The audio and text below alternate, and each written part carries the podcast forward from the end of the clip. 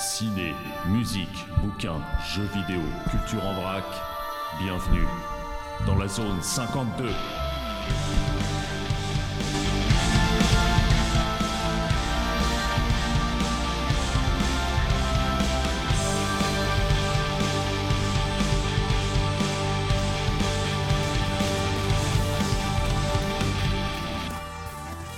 Zone 52, épisode de 77.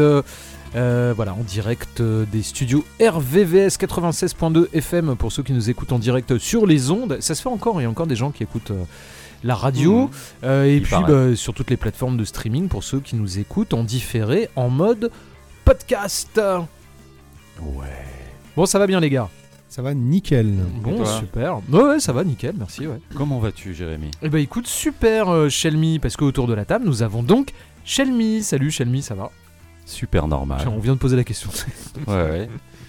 Non, non, ça va, tranquillement. Est-ce que tu savais que euh, dans les temps anciens, du côté du pays de Galles, il y avait une loi qui disait que quand tu volais un mouton, oui, non. t'étais passible de la peine de mort. Les mecs, ils t'exécutaient tout de suite. Oh la vache. Donc, donc, du coup, les mecs, quand ils se faisaient gauler avec un mouton sous le bras qui était pas eux, ils disaient non, non, en fait, j'étais pas en train de le voler, c'était pour le. Enfin, pour le farcir, tu vois. Parce que ça, bizarrement, ça n'était pas passible de la peine de mort. Ah ouais, t'étais passible de quoi pour ça alors? Ah, tu te débrouilles après, ça se négocie. Mais euh, voilà, donc du coup, en fait, ça vient de là, tu vois. Ok, merci pour cette information Ok. capitale, peine capitale. euh, Shelmy, autour de la table, nous avons le bon Don. Le bon Don. Ah, attends, j'ai une question d'un auditeur du département 52. Est-ce que tu as bien bu ce soir? Bu? Euh, Non, Non? Enfin, non, pas du tout. Bien mangé alors Euh, non plus, j'ai bouffé un vieux sandwich vite fait. Ah bon, c'est vrai Ouais, T'étais ouais. speed Ouais. pour arriver à l'heure Ouais. Bon, est-ce que ça va Bah écoute, oui, ça va, Ok. ça va. Là, je constate qu'on est euh, zone 52 canal historique. Pourquoi Canal historique. Oui, c'est vrai. c'est pas sympa pour les absences. hein. Ah, je, dis- je dis pas que c'est mal. Canal Ouais. historique. Et oui, c'est vrai, on a retrouvé une émission, euh, la première où euh, Willem était arrivé. Il était arrivé en tant qu'invité à la base. Parce je crois que c'était dans l'émission numéro 2. Ouais, c'est ça. Et on a écouté aussi la numéro 1 oui, et elle pique. elle pique un Ah peu. ouais ouais. C'est vrai Ouais, ouais. Ah, on est tendu. Ouais, J'étais chez Bertrand euh, il y a deux semaines et on a réécouté comme ça un peu au hasard des vieilles émissions. foutre. Non mais c'était drôle. On avait des voix de jeunes et tout. Voilà. C'était vraiment chouette. Alors, Euh, c'était vraiment bien ce Ah, film. C'était nickel. Un délire. Oh, mais là, c'était trop top, mortel. Et euh, non, c'était drôle parce que on a, voilà, on a piqué un peu comme ça au hasard des émissions. C'était vraiment chouette. Bon, maintenant, Willem, on le salue. euh, voilà, il est Ouais. assigné. Bisous. ouais, on lui fait des grosses bises à Willem. Euh, on pense à toi, mec, et à Céline, ta chérie.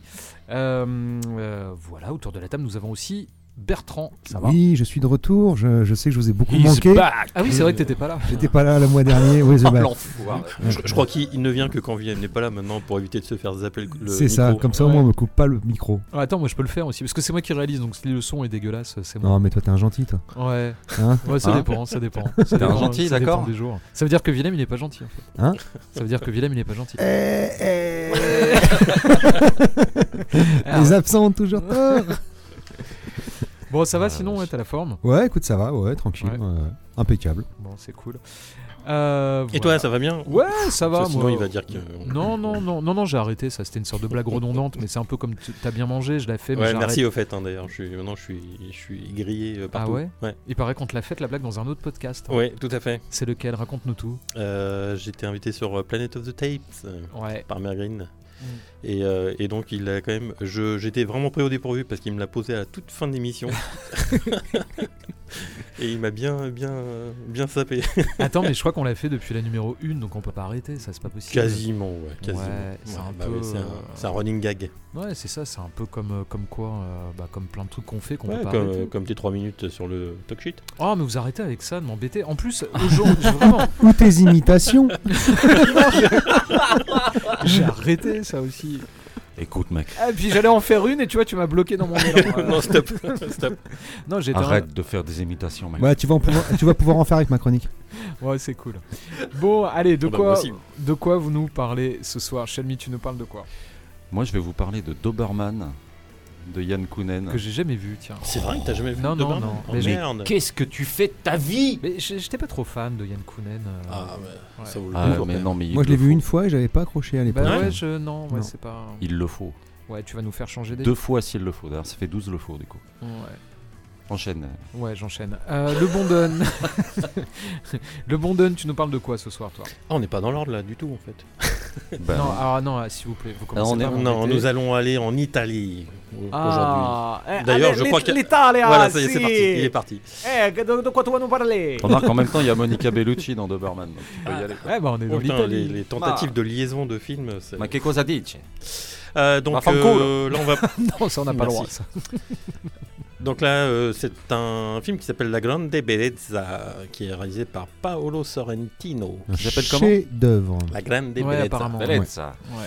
Donc je suis content parce que Bertrand l'a déjà vu, donc au moins on va pouvoir, il va pouvoir rebondir et, trois fois. et en dire tout le, Ah ouais, tout le bien qu'il en pense. Ouais, il est dans ma liste, je voulais le regarder il y a deux semaines, j'ai pas eu le temps finalement. Euh, et puis euh, bah, je vais le regarder ce week-end.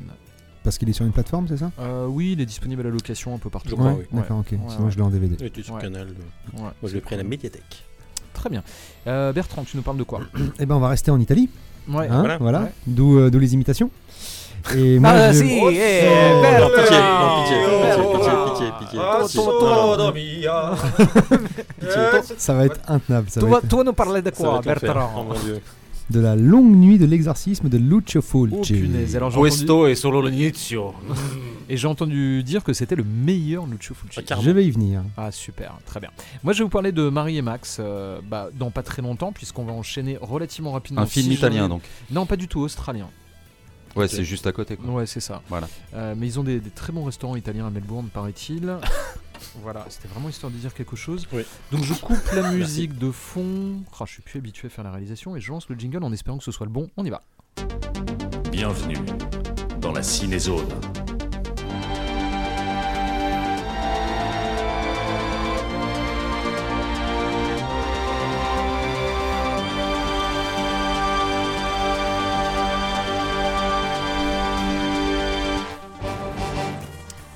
Et donc je vais vous parler euh, d'un film euh, que j'avais adoré quand je l'avais vu, alors pas à sa sortie.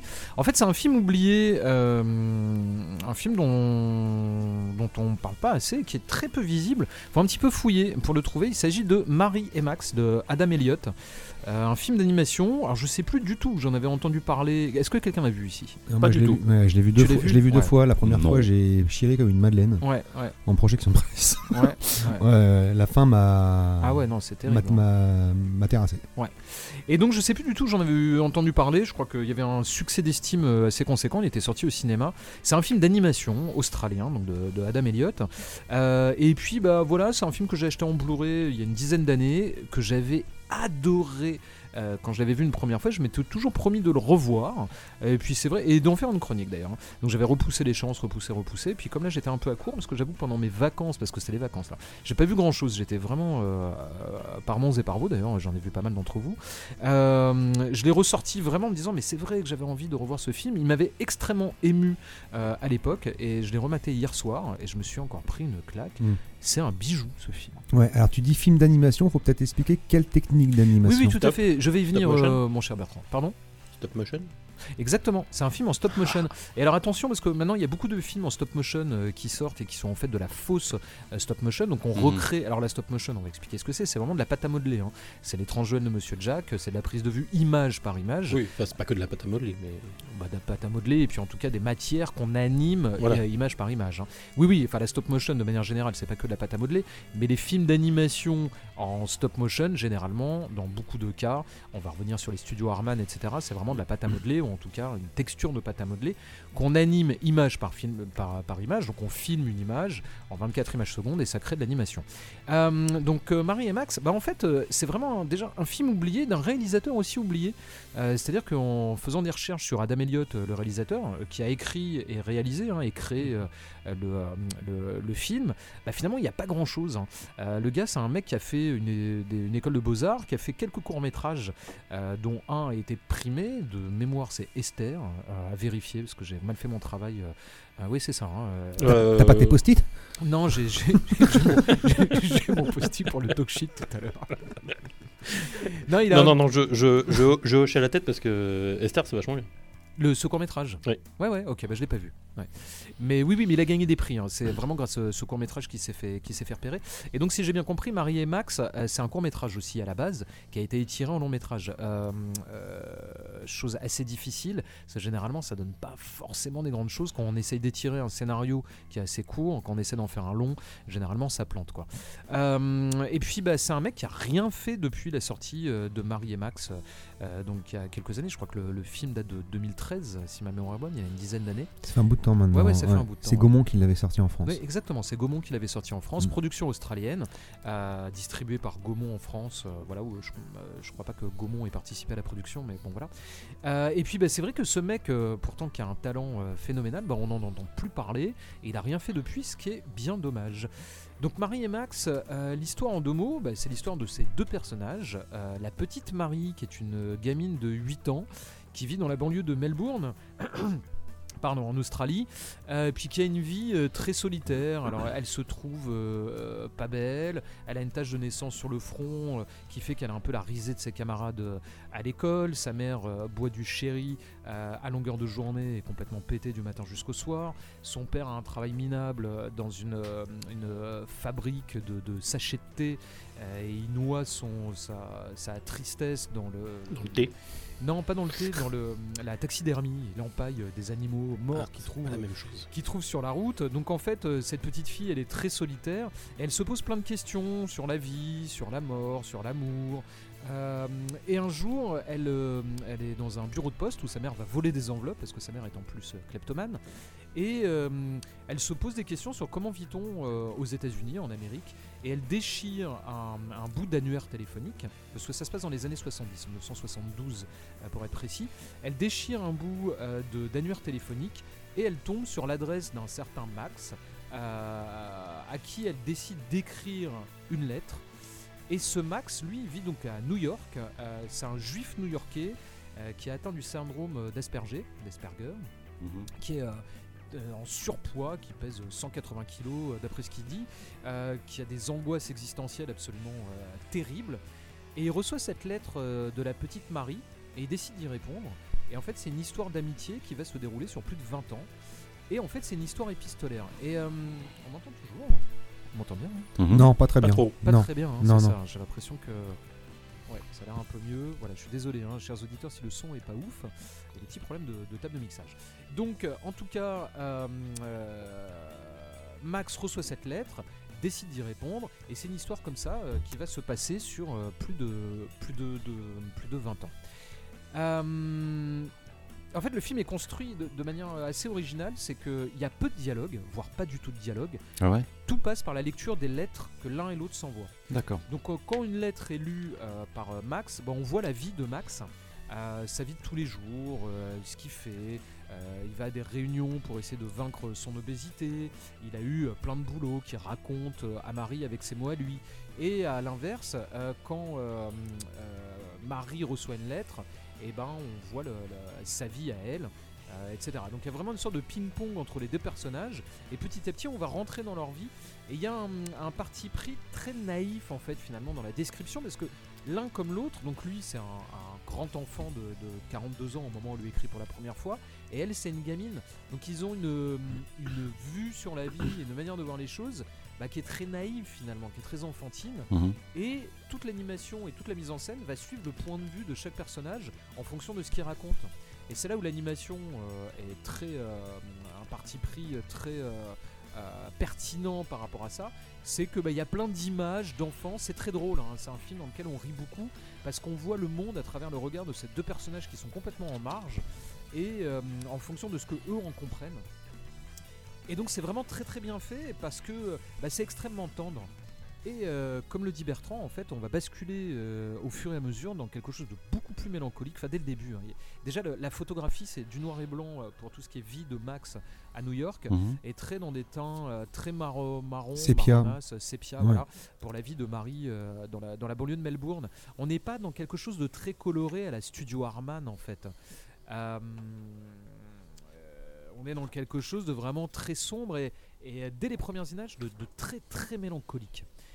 Euh, c'est clairement un film d'animation pour adultes, absolument pas un film d'a- d'animation pour, euh, pour enfants. Euh, on y parle beaucoup de sexe, on y parle beaucoup de mort, on y parle de suicide, on y parle de dépression. Et en fait, on va rentrer dans la vie de ces deux personnages qui est une vie d'un côté extrêmement sombre d'un point de vue extérieur. Parce que bon, bah, cette petite fille, elle a une pauvre vie, hein, avec ses parents qui s'occupent absolument pas d'elle, elle est complètement seule. Euh, lui, atteint de son syndrome, qui vit dans son appartement, complètement reclus. Euh, bah pareil, en- mais ils trouvent l'un euh, en l'autre bah, en fait un ami et ça va être le seul ami qu'ils vont avoir pendant quasiment moi, je raconte pas tout le film mais au moins pendant la période pendant laquelle on les suit donc c'est un film extrêmement tendre bourré d'humour euh, bourré d'une mise en scène qui est euh, extrêmement rapide dans le sens où le débit des personnages euh, est très rapide, il passe vraiment d'une idée à l'autre, comme un gamin quand il parle, c'est-à-dire qu'on a vraiment des idées qui fusent.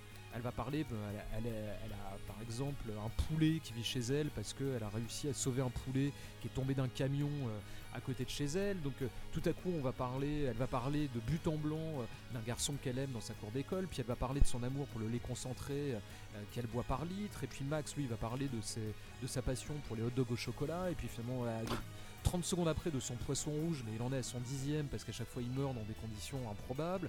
Donc il y a comme ça une sorte de, de, de, de- de ping-pong, de mise en scène extrêmement euh, rapide, euh, Mhm. qui fait que, bah, que c'est très drôle et extrêmement rythmé. quoi. Et en même temps, bah, on sent la, détresse de ces deux personnages et surtout cette relation qui, va se construire où ils deviennent absolument tout l'un pour l'autre. Je je vais pas spoiler parce qu'il arrive beaucoup de choses dans la vie de Marie. Elle va devenir une jeune femme, puis une femme, parce qu'encore une fois, l'histoire se déroule pendant 20 ans. Euh, et euh, tout va toujours concorder à un seul point, c'est l'amitié qui lie euh, ces deux personnages. Alors d'un point de vue euh, esthétique, ça, hum, ça ressemble un petit peu à du studio Hardman. hein. Donc voilà, ces gros mythes, euh, Chicken Run, on a ce côté euh, euh, très caricatural, enfantin en fait. Euh, on n'est pas Mhm. du tout dans, une, dans quelque chose de réaliste, hein. on est vraiment dans, dans une modélisation, dans un parti pris esthétique très enfantin. Ce qui ajoute encore au côté mélancolique, c'est-à-dire qu'on a vraiment deux grands enfants, enfin une gamine et un grand enfant, avec une sorte de naïveté, de légèreté euh, qui est extrêmement rafraîchissante et en même temps qui rentre en contrepoint euh, bah, du regard que portent les autres euh, sur ces deux persos. Quoi. Et euh, là où Adam Elliott est très fort, c'est que. Alors apparemment, c'est basé sur une histoire vraie d'ailleurs, j'ai pas fouillé plus. Peut-être qu'il y a vraiment. Parce qu'elle est devenue psychologue, hein, la, personnage de Marie, du moins à un moment, encore une fois sans, spoiler, mais elle va étudier justement le syndrome d'Asperger, pas plus. Euh, donc voilà, est-ce qu'il y a vraiment une relation épistolaire entre un patient, entre guillemets, et puis une psychologue qui, a duré comme ça sur le temps Euh, mais voilà, il y a quelque chose de, ce fait d'avoir quelque chose de très enfantin, de très naïf, bah, ça permet finalement à Adam d'aborder des sujets extrêmement graves, la solitude, euh, l'amitié, la vraie amitié, la dépression, les angoisses existentielles, parce que Max, dû à son syndrome, bah, à chaque fois qu'il reçoit une lettre de Marie, euh, du moins dans un premier temps, il a des bouffées d'angoisse absolument atroces, parce que ce qu'elle lui dit est très intime et ça résonne avec sa propre histoire qu'il n'arrive pas à affronter. Euh, Marie, euh, elle attend les lettres de Max, elle économise 50 cents par 50 cents pour aller le voir à New York en distribuant des prospectus dans, dans les boîtes aux lettres. Donc il y a quelque chose de profondément mélancolique, de presque triste en fait dans ce film, Mhm. mais en même temps de- de- de- d'extrêmement beau. La fin est bouleversante, clairement, je confirme. Ouais, tout à fait. Ouais, ouais, ouais. Vraiment bouleversante. Euh, voilà, c'est un beau film, c'est un film oublié. Alors, je l'ai vu sur les. Moi, je l'ai en Blu-ray. hein. Donc, vous le trouvez, je pense, pour euh, une poignée d'euros sur, euh, tous les, sites marchands de, DVD et de Blu-ray. Il est à la location, je crois, je suis même sûr, sur Amazon. Je crois qu'il est aussi à la location sur Canal. Je conseille vraiment ce film parce que c'est un film qui est un peu tombé dans les limbes. C'est un film dont on ne parle plus, malheureusement. C'est un réalisateur qui ne fait plus parler de lui. Et je vous le conseille vraiment parce que c'est un petit bijou. Euh, voilà, comme on en voit finalement rarement. Et euh, je voulais le chroniquer et en parler parce que, un petit peu la manière de. euh, j'ai perdu mon corps que j'avais chroniqué il y a deux ou trois émissions. Mhm. C'est encore une preuve que l'animation, un, n'est pas réservée qu'aux enfants, mais ça tout le monde l'avait compris depuis extrêmement longtemps, mais surtout que l'animation est un média qui nous permet d'exprimer des choses et de montrer des choses d'une manière différente. Euh, d'une manière justement, parce que l'animation, quoi qu'il arrive, est reliée à l'enfance. hein. C'est-à-dire qu'il y a vraiment quelque chose, quand on regarde un film d'animation, on retombe en enfance, on est gamin devant Tout à un, fait, un ouais. film d'animation. Et ça fait résonner, je trouve, euh, quelque chose de, de- de très, euh, de très mélancolique, en fait, de très nostalgique, presque. Et euh, c'est un parti pris extrêmement intéressant, notamment, comme dans les films de Miyazaki aussi, hein, quand ça s'adresse plutôt à un public adulte et que ça traite de, de- de sujets aussi graves avec beaucoup de légèreté. Voilà, donc je vous le conseille fortement. Encore une fois, regardez-le parce que plus les années vont passer, plus ce film va tomber dans les Peut-être qu'on peut parler également du casting vocal. Oui, alors le casting vocal sur la version américaine, on a Philip Seymour Hoffman qui est décédé il y a quelques, quelques années, euh, bon, qui a une voix absolument parfaite. Mm. Euh, on a Tony Collette, alors je sais pas Ouais. qui c'est. On Ah a si, Eric Tony Bana Collette. aussi. Si, si, Tony Collette euh, dans. Qui a joué dans Hérédité, Ouais, dans Hérédité, ouais. notamment. Ok. La mère dans Euh, Hérédité. Dans Muriel, dans Little Miss Sunshine. euh, Dans la série la United States of Tara, c'est ça? Ouais, exactement. ouais. Ok, moi je, je, je vois pas son nom. Super actrice. On a Eric Bana, voilà. Alors bon, outre les noms, euh, les noms, le- c'est vrai que le, le- la prouesse vocale, parce que ça parle pendant tout le film, hein, comme c'est vraiment des lectures de lettres. C'est un film où il y a du, du bah, c'est du monologue hein, finalement euh, de Marie et de Max, plus un narrateur. Euh, ça parle vraiment du début à la fin. Il n'y a pas de dialogue. Il y a peut-être trois lignes de dialogue. quoi.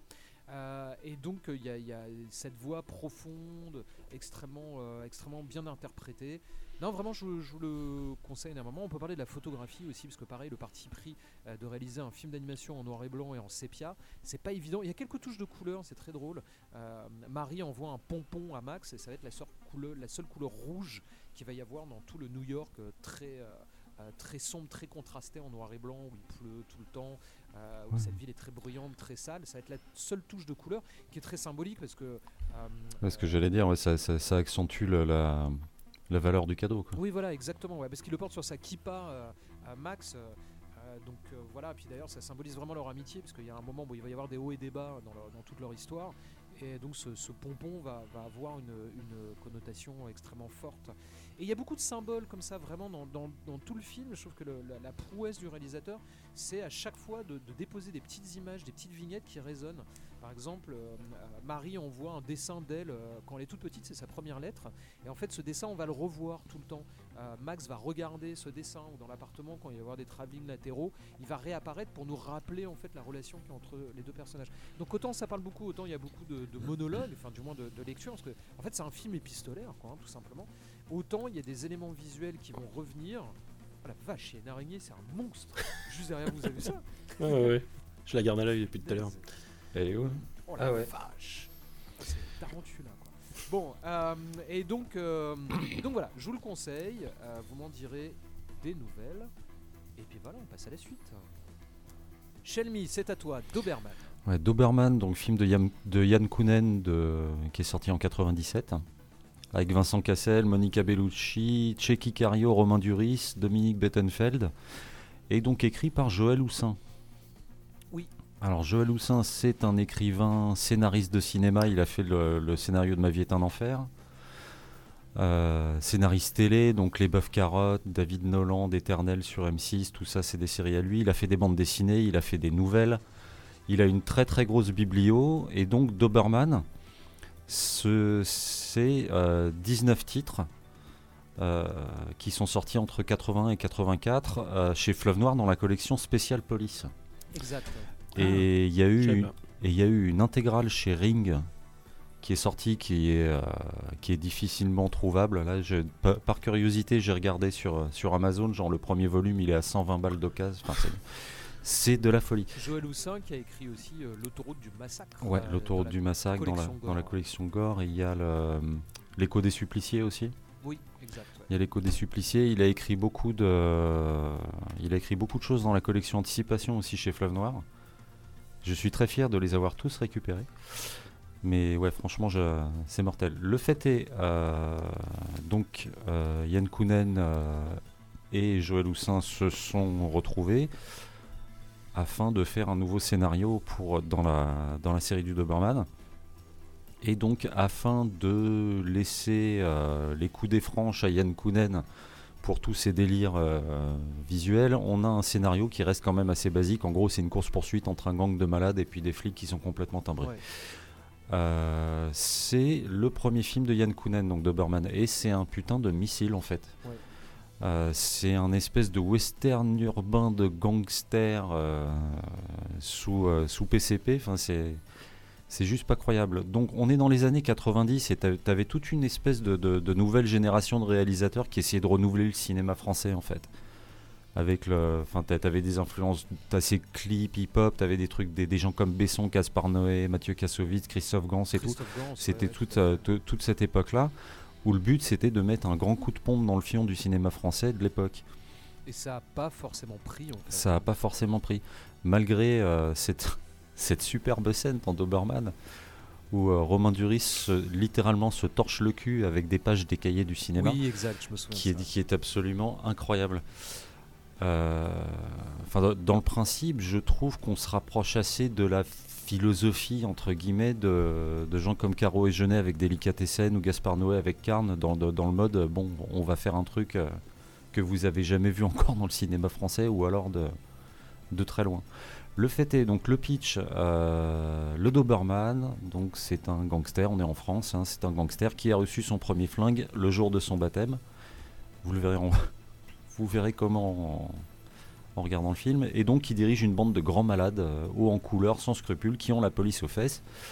Euh, police qui a bien du mal à les arrêter. Et donc dans ces flics, il y a Christini, donc un flic particulièrement sadique, qui décide de s'attaquer au problème.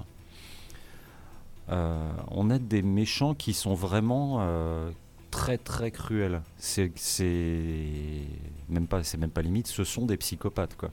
Le truc c'est que les flics aussi dans le si tu veux la moralité, elle est en elle est en vacances là. Dans ce film là, il n'y a pas de il y a, il y a- il y a pas vraiment de de, de personnes de, de- de personnages que tu peux dire OK donc lui c'est le bien, enfin ils sont tous euh, ils sont tous complètement fracassés. Il y a une partie des policiers quand même. Parce que c'est surtout l'équipe de Chrissy qui est quand même particulièrement pété de la tête.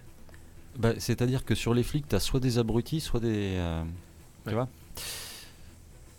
Euh, Ouais, donc en fait, ouais, c'est un film que soit tu adores, soit tu détestes de toute façon. Enfin, la- Mais ça avait, ça avait vachement divisé. hein, ah ouais, ce que j'allais dire. À, à l'époque, les réactions des critiques, ça a été mais euh, tout blanc ou tout noir. C'était, attends, je l'ai noté, un déchaînement de violence insoutenable et gratuit. Tu Et vois. alors? Bah, il n'y a pas de héros parmi les personnages en fait. Du tout. Que ce soit dans le gang du Doberman qui bute tout le monde comme si c'était rien. Ou bien les, euh, les, les flics qui sont après qui sont euh, encore plus sadiques qu'eux, limite quoi. En plus, c'est politiquement très incorrect. Donc, voir la scène de tout à l'heure, tu vois, qui est juste un exemple. Mais ça reste un pur divertissement. Et du coup, ça, ça fait du bien maintenant. Je veux dire, tu, ça, ça cherche pas de transmettre un message de, de quoi que ce soit. C'est juste excessif. Et euh, voilà, t'es là pour t'en prendre plein la gueule, pour t'amuser. Et on y va.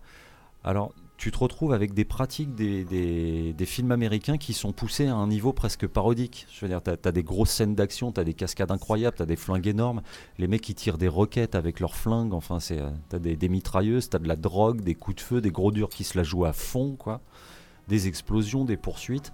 Ça donne vraiment le, l'impression d'une espèce de grosse bande dessinée où on a tout poussé jusqu'à 11, tu vois. Et puis, euh, et puis vas-y. C'est très très speed, c'est franchement déjanté. T'as une mise en scène qui est vraiment graphique, Ouais. en fait.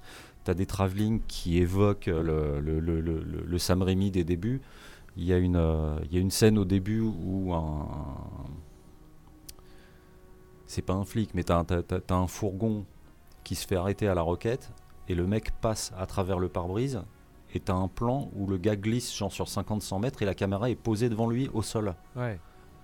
avec le avec la tête du mec on lui a dit de le faire à fond donc enfin t'as, vraiment ce côté euh, Très Lim- excessif, limite Ouais. BD quoi. hein. Hum. non carrément Complètement.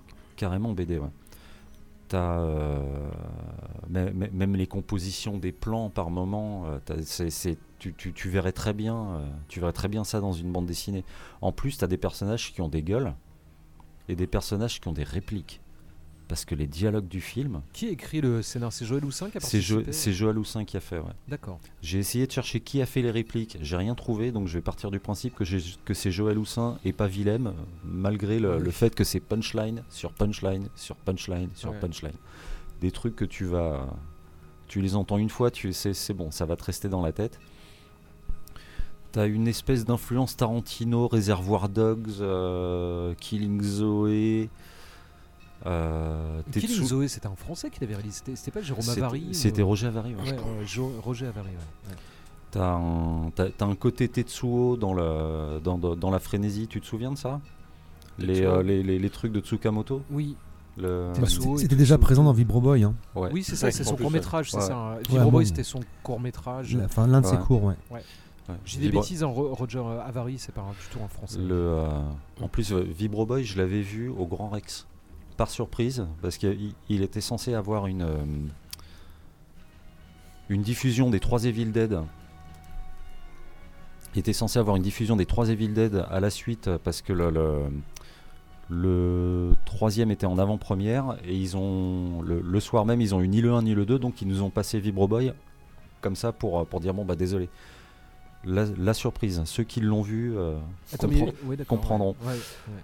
euh, D'ailleurs, justement, je l'ai noté, ça tombe bien. Euh, donc ouais, on a des mouvements de caméra qui sont toujours très élégants, mais hystériques.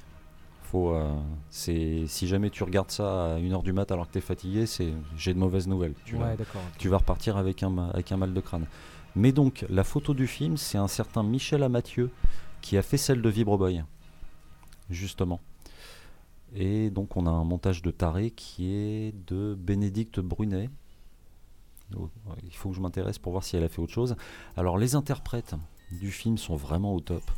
Donc, Vincent Cassel dans le rôle du Doberman, donc Yann Le Pantrec, sortait de la haine.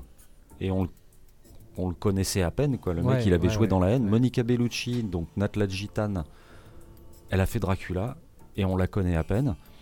Le seul, euh, la seule vraie star de l'époque, c'est Checky Cario, qui joue donc euh, Sauveur Christini, donc la, la hyène, qui est absolument mais impériale. Le mec, il arrive dans les 5 secondes, tu comprends tout de suite, je sais pas, le- il, il, il- il dégoûte de crasse, de, de, de- Ouais, de- ouais. de- de sadisme, de mais C'était un pur acteur, euh, Checky Cario, qu'on Mm. qu'on voit plus du tout d'ailleurs. hein. Puis qui est quand même, euh, je trouve, assez sous-estimé quand même. Ouais, Mm. c'est ça, parce que ouais. Enfin, j'ai toujours été très di- assez discret quand même. Ouais. et là, enfin le, Il a le- pas mal tourné à l'international aussi. Aussi, hein. Ah ouais, d'accord. Ouais. ouais. Et Checky Cario, il a fait pas mal de rôles d'enfoiré, mais alors là, celui-là, en plus, plus- ça avance, plus il s'enfonce. Ouais. Et c'est, mais c'est, je, je- je- fr- franchement, je sais pas. Il y a, il y a- il y a peu de, il y a, il y a peu de personnages comme, euh, co- comme celui-là pour moi. Vraiment, tu le, tu, tu- tu le vois, mais c'est, il, il- il est répugnant, mais sans être, euh, sans être puant, quoi. Mais tu le regardes, rien que, rien que de le voir dans le film, tu fais, c'est incroyable. Après, tu as les répliques, tout ce qu'il fait derrière, qui sont juste, euh, qui, qui sont vraiment innommables. Dominique Bettenfeld qui joue l'abbé c'est celui qui faisait le personnage principal dans Vibro Boy, justement.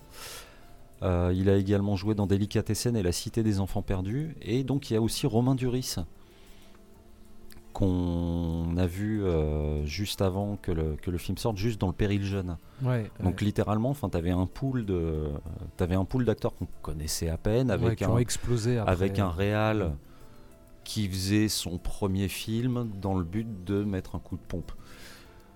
Donc, euh, donc le tout avec des répliques de haut niveau interprétées avec un talent que je rapproche des tontons flingueurs parce qu'il y a vraiment des trucs mais qui sont euh, que je que, que, que je vais pas spoiler parce que ce serait criminel.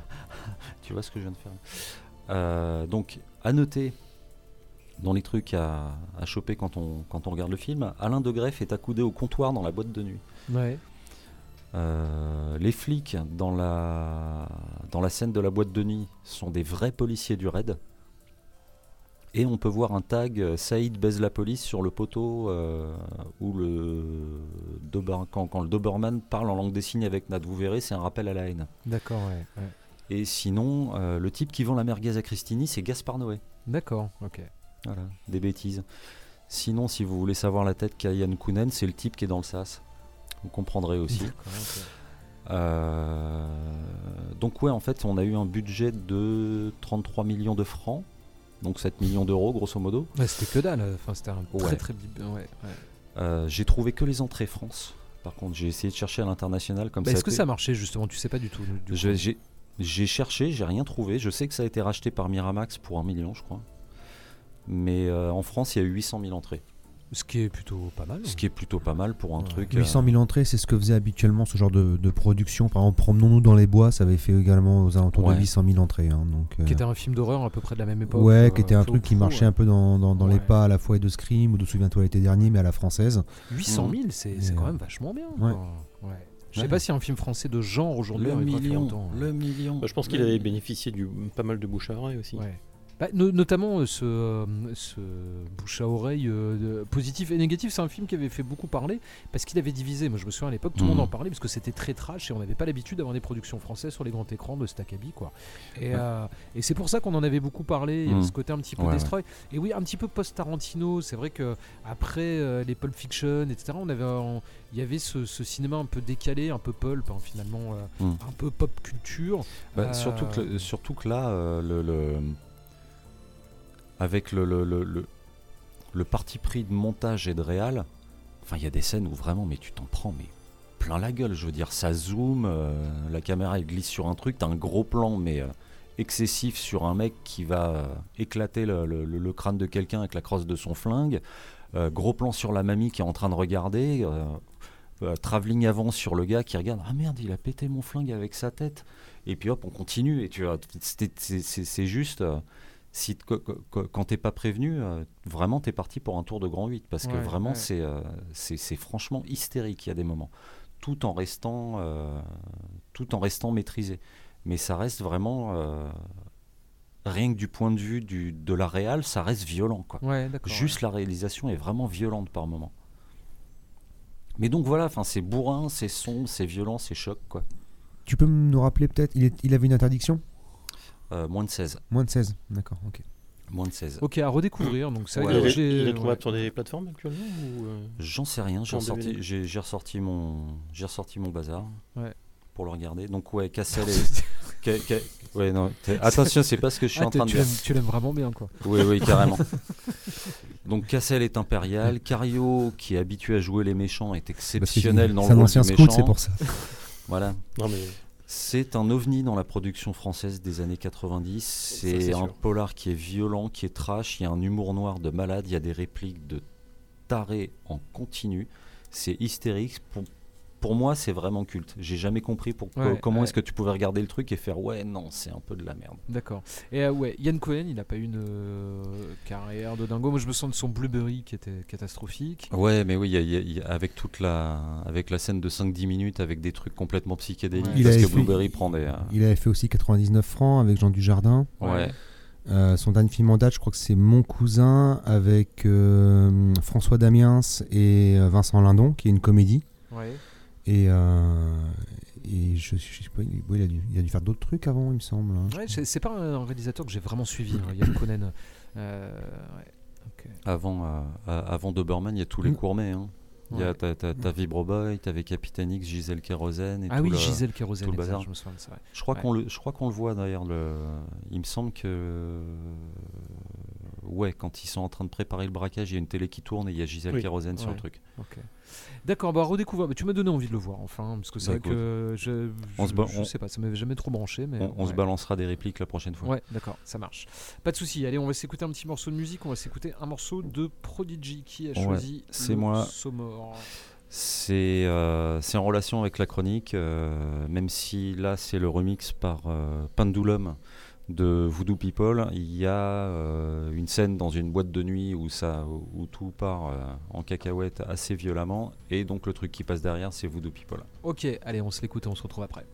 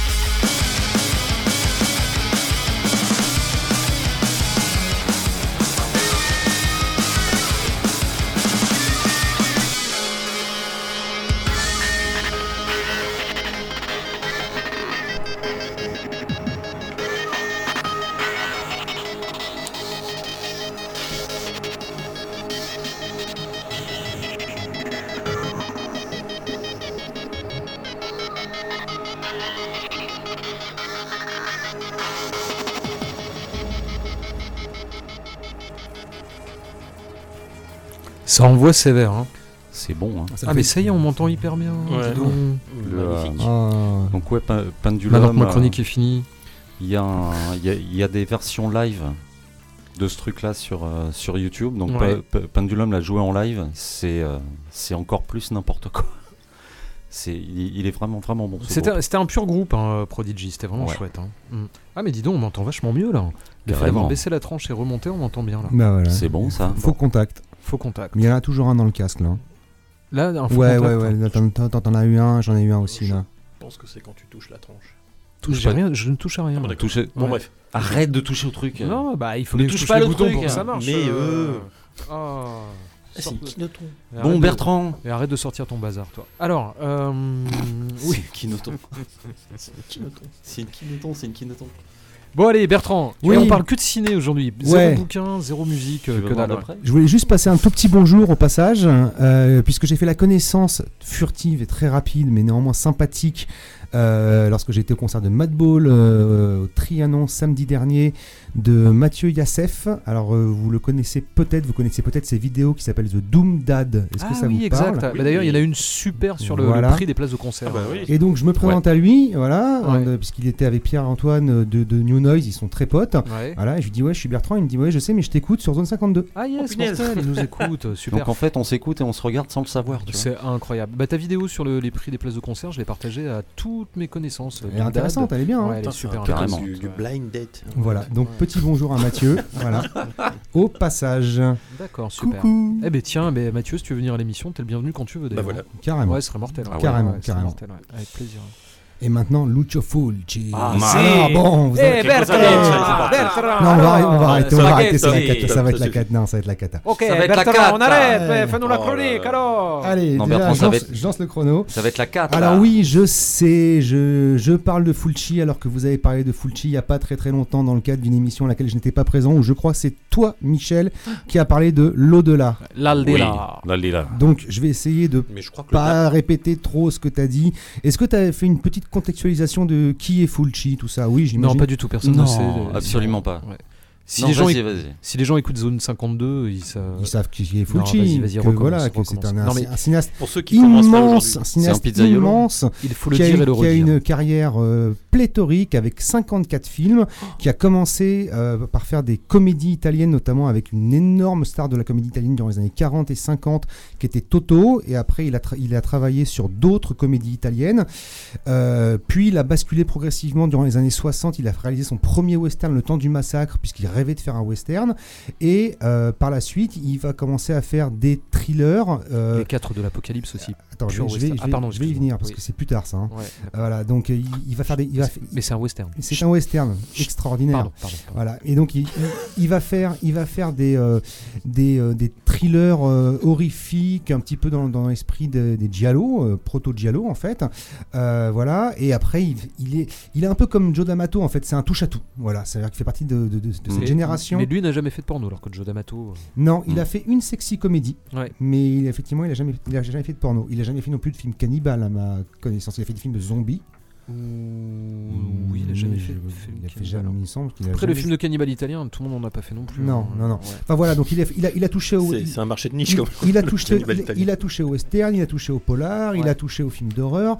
Il a donc fait donc ces films cultes que sont euh, La Maison près du cimetière, Frayeur, L'au-delà et Zombie 2, L'enfer des zombies. Faire des zombies. Voilà, il va faire également des très bons polars comme La guerre des gangs. Il va faire également donc euh, je disais, des proto giallo euh, f- fin, fin 60 début 70 avec Le venin de la peur et Perversion, Perversion Story. L'éventreur de New York. Il fait L'Aventure de New York dans les années Qui est- 80. qui est un chef-d'œuvre, hein. Il fait également un très bon film dans les années 80 qui s'appelle Le miel du diable. Mhm.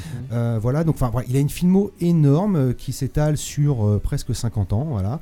Et il y a énormément de très bons films. Et c'est vrai qu'on a tendance à le connaître par ces donc quatre films d'horreur. Donc je parlais de Frayeur, l'au-delà, euh, l'enfer des zombies et la maison euh, Près du cimetière, cimetière. ouais.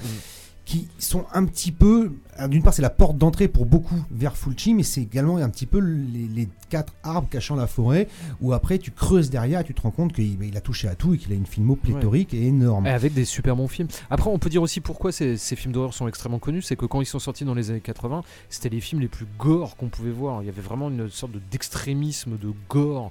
Ils euh, étaient à la fois égores films. et poétiques, ce qui Oui. faisait qu'il avait ce sur- surnom Oui. du poète du macabre, Ouais, ouais. puisqu'il avait ce truc un peu sépia également euh, au niveau de l'image, avec onirique aussi. onirique, avec, avec des musiques très douces en décalage, voilà, et Ça également retrouve sur pas mal de réalisateurs italiens, ça, quand même. Bah, pas autant que pas autant chez que ça. Fulci. Non, non, non, pas autant que chez, Chez Fulci, il y a vraiment une sorte de, de côté très cauchemardesque, très po- ouais, po- po- poésie macabre, euh, presque onirique. euh, euh, je veux dire, le seul film Ouais. euh, dans lequel on peut ressentir ça, c'est le Suspiria de Dario Argento, mais qui est plutôt Mm. baroque.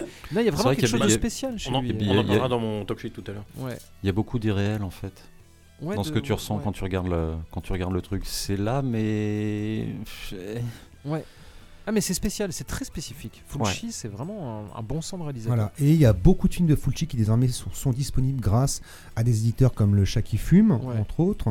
euh, Artus etc. ouais, tout ça, qui donc euh, permettent d'avoir accès euh, voilà, euh, à pas mal de films de Fulci. C'est-à-dire que moi j'ai réussi à en récupérer euh, pas loin d'une presque une quinzaine en DVD Ouais, Blu-ray, ouais, quoi. C'est ouais. quand même, voilà, la filmo est énorme, il y a plein de films inédits, etc., qui à mon avis n'ont- jamais été vus en France, ne sont, pas visibles, notamment sur VHS, en Voilà. VHS pourri, en Ouais, 4 tiers, recadré. mais y compris sur sa première partie de carrière, à mon avis, Ouais. ça va être très très dur d'arriver Ouais, à voir certains films.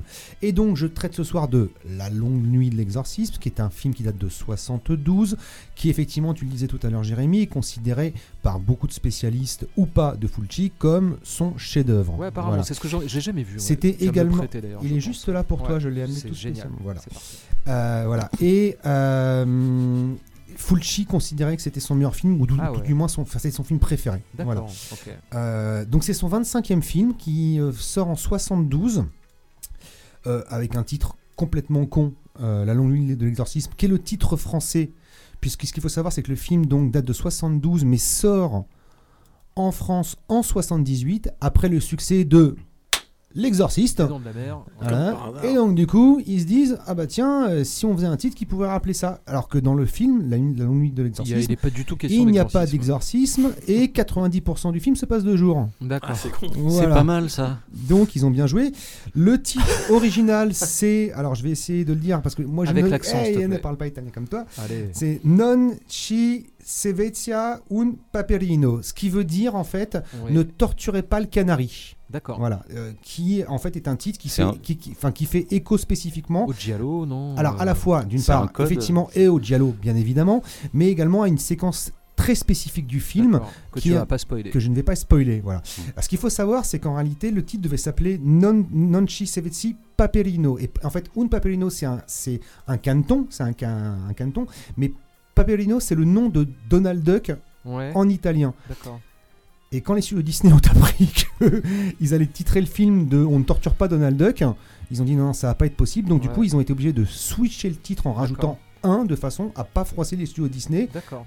parce que le personnage, parce que la scène dans le film incorpore effectivement un petit, un, un- un- un petit jouet qui rappelle Donald Duck. Ah, j'ai vu des photos, des pictogrammes de ça. Voilà. ouais. Mm. Alors, ça parle de quoi? Donc, ça parle, euh, ça se passe dans le sud de l'Italie, donc c'est contemporain. euh, Ouais, ouais. à la- 72, ouais. voilà, dans, ok, ouais.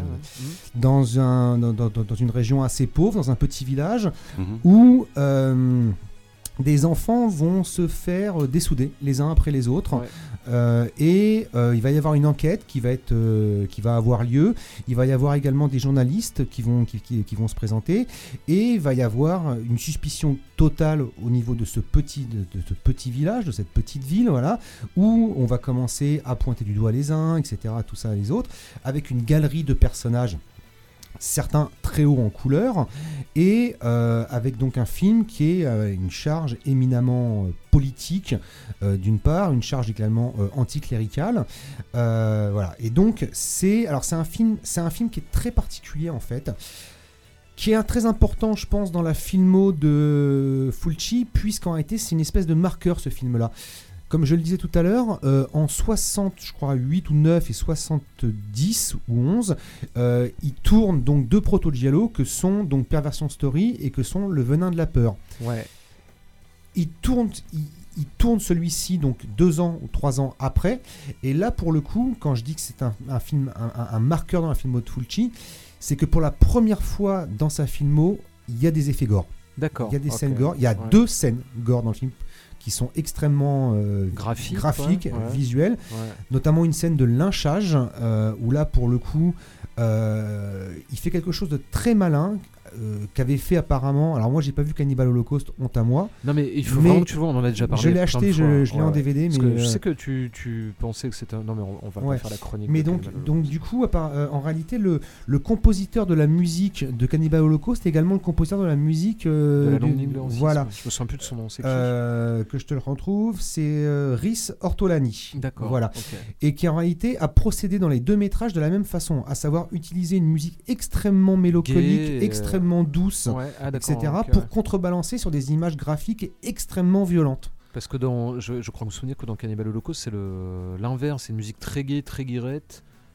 Alors c'est possible. Je crois que je confonds avec autre chose, mais bon, Ouais. peu importe. ouais, Et donc ouais. du coup, il, contre, il, il contrebalance cette Ouais. scène de lynchage euh, qui est vraiment euh, assez éprouvante et puis qui dure, qui est assez longue, par une musique en réalité qui est complètement en décalage et qui, qui, euh, qui à la fois surprend, étonne, désarçonne le spectateur.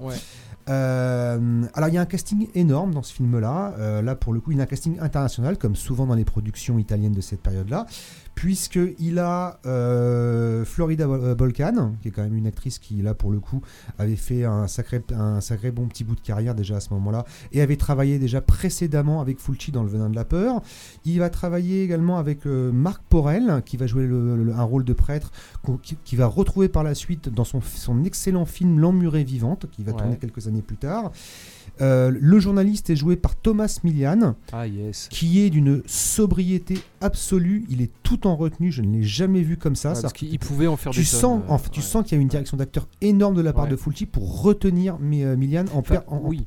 Parce que Thomas Milian, c'est vraiment le prototype d'acteur qui, quand il est bien dirigé, est vraiment excellent. Quand il est en roue libre, il peut faire n'importe quoi. Alors, ce qu'il faut savoir aussi, enfin, parce que, euh, en, en préparant la chronique, j'ai quand même, j'ai, je me suis pas, pas mal. hein, et en fait, le truc, c'est qu'à la, durant les années 70, Milan, euh, Milian, il est défoncé tout le temps. Ah ouais?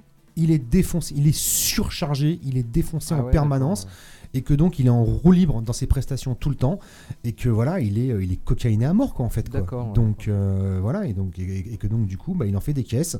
Et là, pour le coup, dans, dans le rôle qu'il incombe dans l'exorcisme, il est tout en retenue. Voilà, il est impeccable, il est impérial.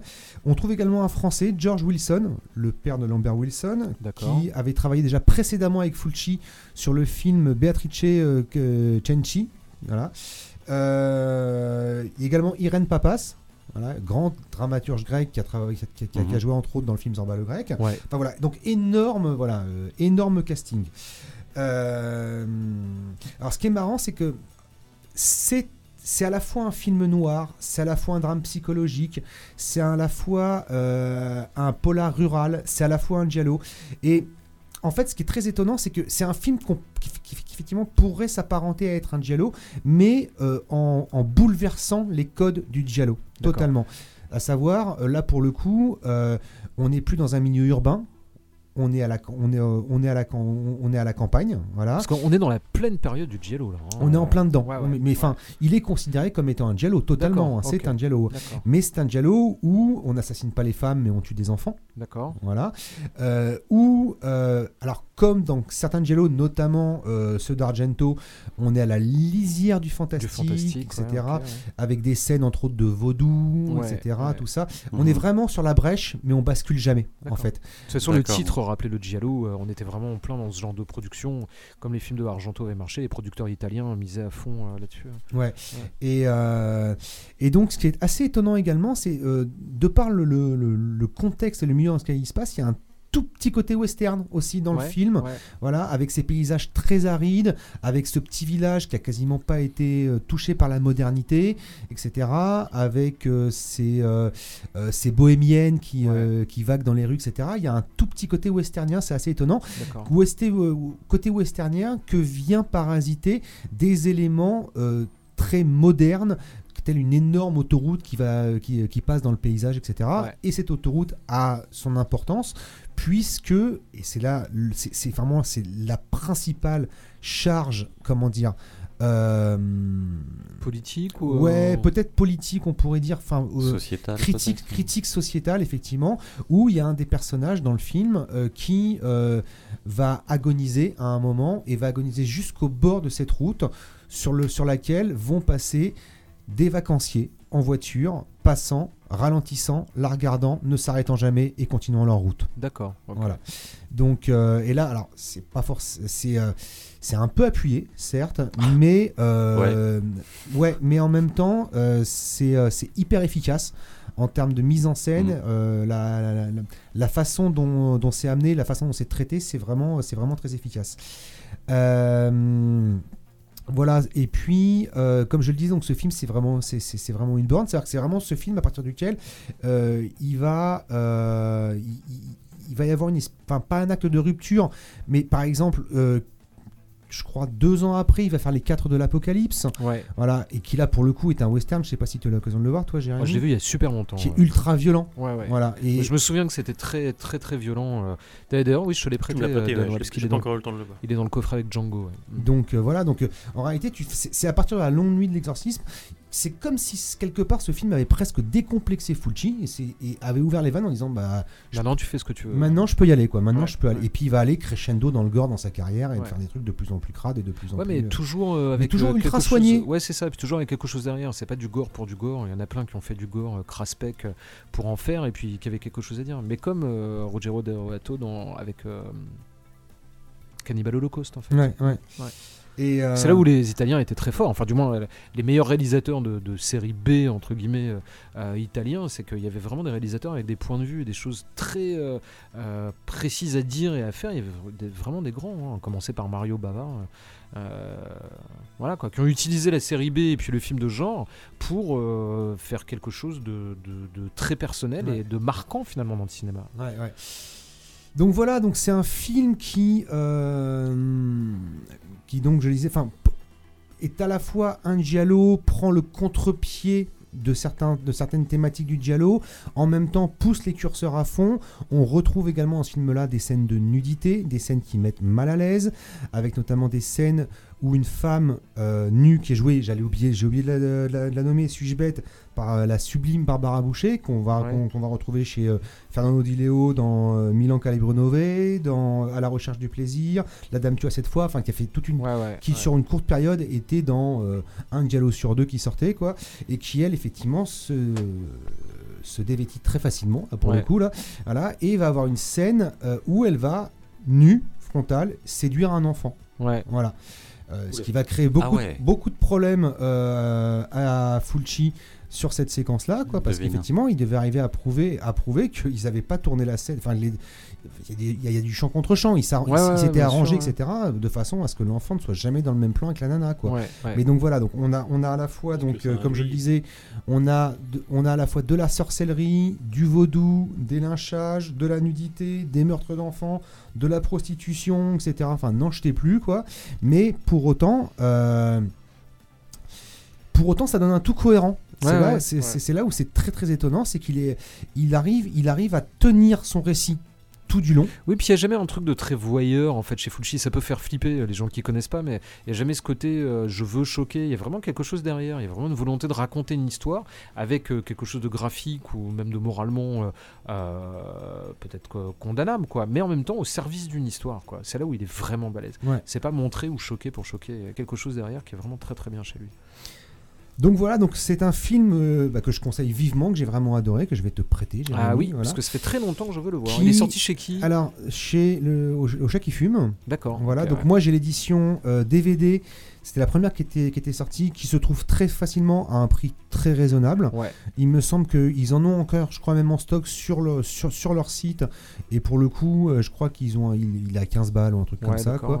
Euh, voilà, parce que ils ont pris- la politique du chat qui fume, c'est désormais, on- enfin ça fait des années maintenant, ils ont arrêté le DVD, ils sont passés sur le Blu-ray. euh, 4K, euh, Ouais. voilà, Full HD, etc. Tout ça. Enfin non pas, non, pas du Full HD, mais du 4K costaud. Ouais. Voilà. Et donc du coup, ils ont ressorti une partie de leur back catalogue. Donc ils ont ressorti celui-ci euh, avec à la fois tous les bonus qui sont sur celui-ci, puisqu'il y a quand même pas mal de bonus. Euh, il, y a, il y a trois super interviews euh, de Olivier Père, de Jean-François Roger et de Fatih Bédiard D'accord. où chacun donc voilà expose voilà son rapport au film. Mais dans la dans si jamais, si jamais vous préférez l'avoir en Blu-ray plutôt qu'en DVD, le Shaki Film donc euh, là on le sort en Blu-ray avec là pour le coup une édition qui est bardée de bonus Ouais, supplémentaires. d'accord. ouais, ouais, ouais, ils ont euh, agrémenté, euh, agrémenté l'édition. Ouais, ouais. Et, euh, et aussi, chez le Shaki Film, je crois qu'il y a également, il me semble que j'ai Le Venin de la Peur, le film précédent. Je crois que c'est de chez eux aussi. Il me semble que D'accord. c'est, c'est- ils l'ont sorti en même temps. Ok, super, très bien. Mais je suis bien content parce que ça fait très longtemps que j'en entends parler et je me souviens, je voyais le pictogramme avec le, petit- le petit Donald Duck. C'est très culte, euh, comme on dit. Allez, go, on s'écoute un morceau des Garçons Bouchés. Tu peux nous en toucher deux mots, euh, Shelmy, s'il te plaît.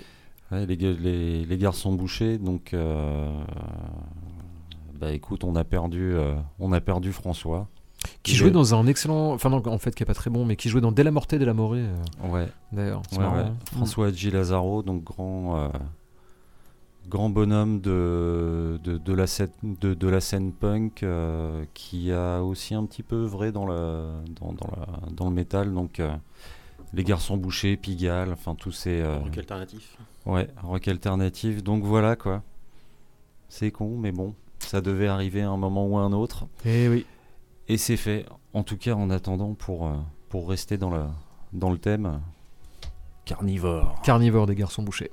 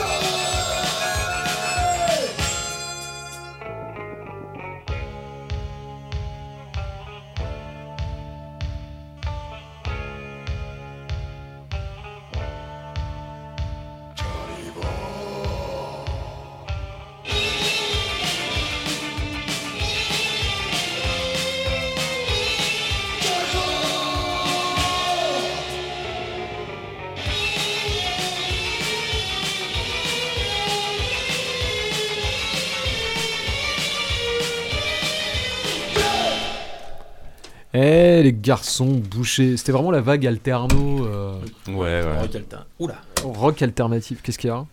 De nouveau le casque. Mais C'est rien. Ah ouais, non, je suis vraiment désolé. Ça, ça, ça merdoit total la technique aujourd'hui. C'est là où Willem nous manque, en plus de ses chroniques cool. Bon, allez, on continue. Eh ben, on parle que de ciné, quoi. Alors, Andoni, est-ce que tu peux nous faire la chronique de euh, La Grande Brezza Alors, La Grande Bellezza de Paolo Sorrentino. Euh, Si. Alors, bah, pour situer un petit peu, euh, c'est un film qui avait été chaudement, qui nous avait été chaudement recommandé par Antoine, qu'on salue au passage. Oui, euh, le Canadien. Voilà. Euh, et, étant donné que euh, à chaque fois qu'il nous a fait des recours, en tout cas, moi, ça c'est toujours bien, bien tombé. Ouais, c'est vrai. Moi, il m'avait fait aimer Le Clo-Clo Clo-Clo. de Florent Émile Siri, c'était pas gagné. hein. Sur ses conseils, j'ai vu aussi euh, First Man, euh, que j'avais beaucoup aimé. Oui. Hmm. Donc, euh, donc voilà, et comme en ce moment j'avais pris pas mal d'infos sur, de- sur le cinéma italien, euh, notamment bah, pour préparer le, le Planet of the Tapes sur, euh, sur Corbucci, Ouais, excellent. du coup ça m'a intéressé euh, beaucoup plus au cinéma italien, qui est un cinéma assez énorme. Ah oui, oui. Quand même. oui, oui. Et, euh, Peut-être qu'il l'est plus euh, au- aujourd'hui autant qu'il l'a été dans les années 70, enfin pff, 50, 60, 70, 80. bah, alors, autant dire que moi je suis un gros moldu du, dans, le, dans le domaine quand même. Bah, c'est peu médiatisé. Enfin, c'est un cinéma, faut creuser un petit peu. hein. Ouais, voilà. C'est moins connu, quoi.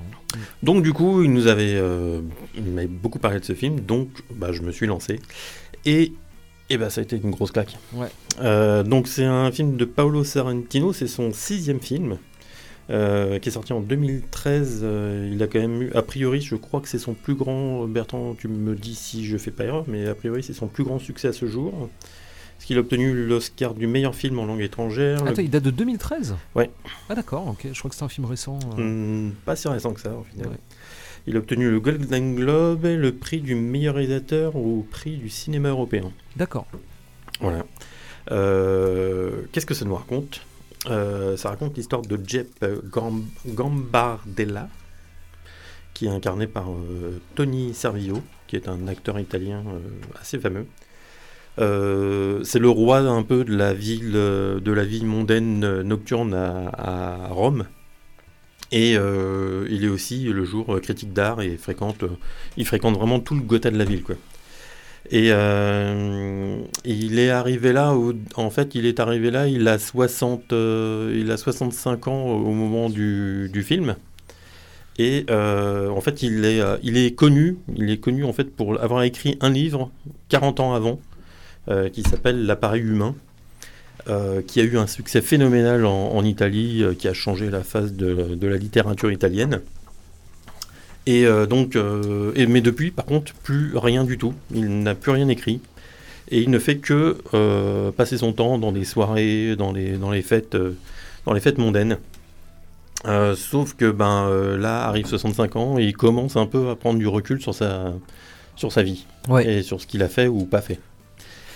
Et euh, bah écoutez, moi, ça a été une très très très très bonne surprise. Je pense que dès le début, dès le début, ça a été le, une énorme surprise euh, au niveau de la réalisation en fait, la qualité de réalisation. Il y a beaucoup de, de plans sur la ville qui sont euh, magnifiques. Ouais. Alors c'est très félinien.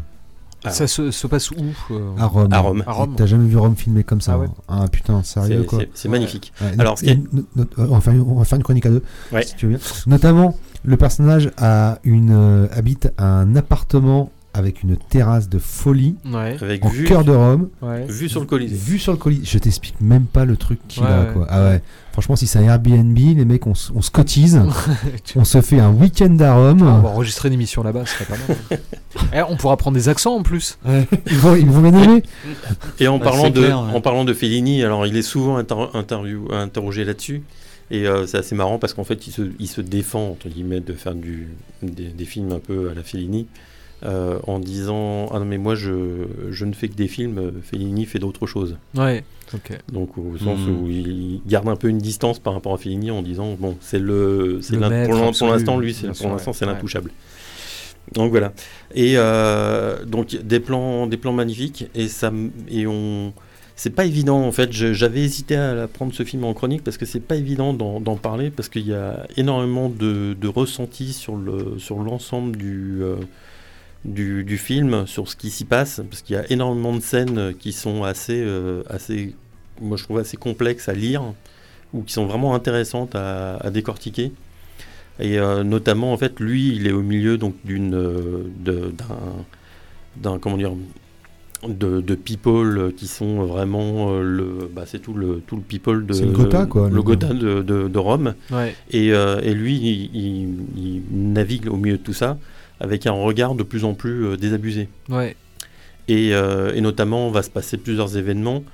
Euh, notamment, il va apprendre le décès d'une femme qu'il avait rencontrée très jeune et qu'il n'a jamais, n'a jamais épousée. Et on sent très rapidement que c'était c'était un de ses regrets, Ouais. notamment parce qu'il va rencontrer en fait le mari qui va lui annoncer la mort de, de cette femme. Ouais. Et, euh, et en fait, tout le film va avancer là-dessus avec énormément d'images. Je sais pas ce que tu en as pensé, Bertrand. Beaucoup d'imagerie sur le, Le- tout- tout- toute la symbolique, tu veux ouais, dire toute ou- la symbolique, avec beaucoup de symbolique. Ouais. avec euh, des au, au niveau de ce qu'on va passer sur des, des séquences de fêtes euh, complètement délurées avec de l'eurodance euh, à fond les ballons. Bah, toute l'intro, là, le, Ouais, le tout- premier quart d'heure, il est, il est fou. hein. Alors, alors il y a quoique le début du film en fait va commencer par des scènes euh, des scènes très lyriques Ouais. avec des chœurs euh, à une fontaine. Il y a une fontaine qui est filmée euh, Avec les touristes, hein. Ouais, avec les touristes. Il y a des chœurs euh, des chœurs religieux et après on passe à la fête la plus délurée euh, possible. Et euh, donc lui, il est au milieu de, au milieu de tout ça. Et euh, bah, au fur et à mesure, en fait, il va, euh, il va se poser un peu la, la question de, bah, en fait, qu'est-ce qu'il a fait en fait depuis 40 ans, quoi. Ouais. Ouais. Parce qu'en fait, il, il explique qu'il devenait, il voulait devenir le roi de, le roi des mondains, ce qu'il est devenu. Et euh, comme il dit à un moment, il dit, ouais, je voulais euh, avoir le plaisir de, de participer aux soirées et surtout de pouvoir les gâcher. Ouais. ouais. Donc c'est euh, vraiment le, le mec qui est complètement désabusé, qui va, qui va passer beaucoup de temps aussi à tacler, euh, à tacler ses congénères, on va dire, Ouais. en, leur, en leur expliquant que bah, la vie qu'ils mènent euh, n'a aucun sens, ou surtout l'image que eux veulent s'en donner n'a aucun sens.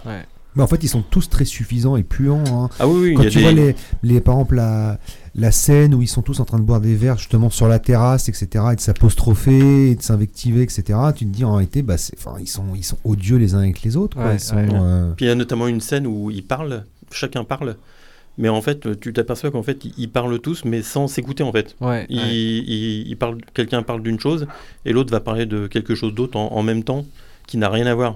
En fait, ils ont absolument pas écouté. Ouais, ouais. Avec quand même au milieu, quand même, moi, je, il y a un, peu un- co- un peu comme nous, un peu comme quand on fait des chroniques. J'ai pas osé a- la faire. il y a quand même un personnage que je- qui est qui est un peu un peu étrange dans le dans le tas, c'est son ami Romano. qui- Alors, le nom, faut, faut que tu me remettes. Parce Alors que Romano, c'est un, c'est un, un- un réalisateur qui cherche à faire beaucoup d'adaptations. Ouais, Il veut, d'accord. et il drague une, une actrice qui est complètement euh, inaccessible, qui l'envoie tout le temps euh, bouler. Et lui, il court après tout le temps.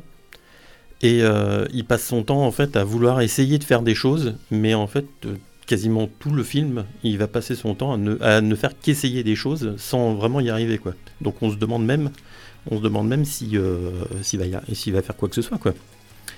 Donc, euh, donc voilà, et je disais tout à l'heure au niveau des symboliques, parce qu'au fur et à mesure comme du film, on- il va y avoir de plus en plus d'introduction du, euh, du religieux, parce que Rome est quand même aussi une, Ouais, une ouais, ville, ce qui, ce qui fait d'ailleurs un contraste total entre, entre cette ville et la, la ville, euh, la ville mondaine et puis la ville, la ville religieuse, et en même temps de voir aussi qu'une partie de ces religieux font partie de, cette, de ce milieu mondain Ouais. jusqu'à arriver au, au- à l'extrême où on- il, va, renco- va rencontrer, il va rencontrer en interview une, une nonne qui, elle, par contre, est, euh, c'est vraiment euh, comme. euh, comment elle s'appelait?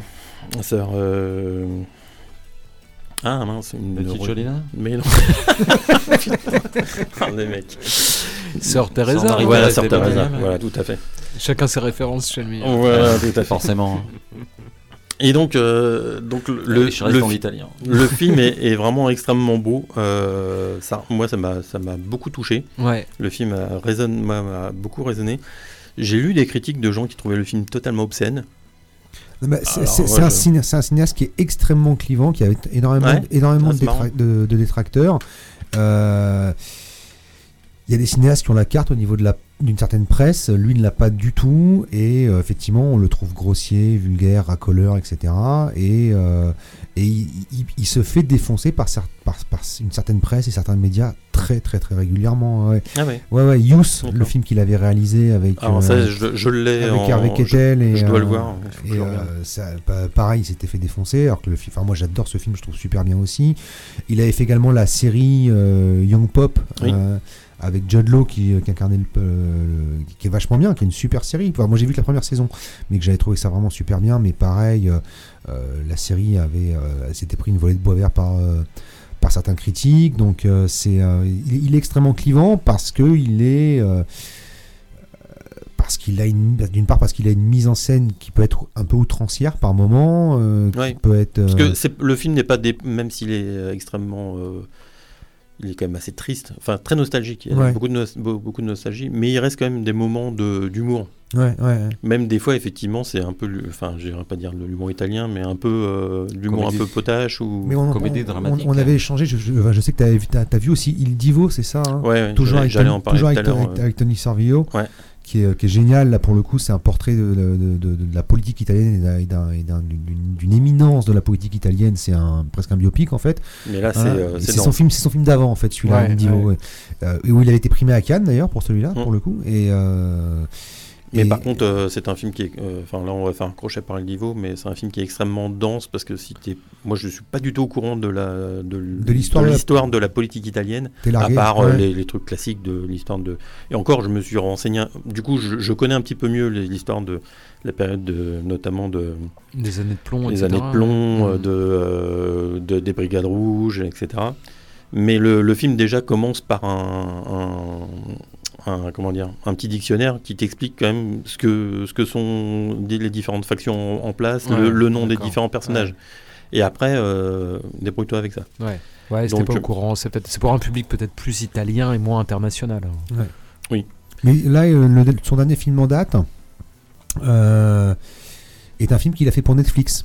Ah ouais, d'accord. Ouais, qui est euh, le- un biopic de Maradona, D'accord. qui s'appelle. La main de Dieu, Ouais, ok. Voilà.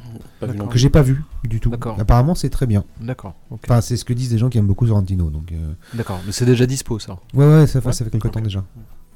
Donc euh, j'a- j'aurais du mal à en dire plus en fait de la Grande Bellezza parce qu'en fait il y a euh, on pourrait passer du temps en fait à, mais il faudrait analyser en fait les scènes ou Ouais. euh, évoquer exactement chaque chaque chose Après, et euh, moi je enfin c'est un film qui a beaucoup euh, je trouve qu'il y a eu beaucoup de résonance pour moi en fait Bah, T'en parles depuis un moment. Je, je voulais Ouais, le voir là pendant les vacances. c'est toujours euh, bon signe que- ça quand t'as un film ouais. qui te reste en tête pendant des semaines après, après, moi, je suis pas forcément sûr qu'il faille for- tout surinterpréter dans son cinéma.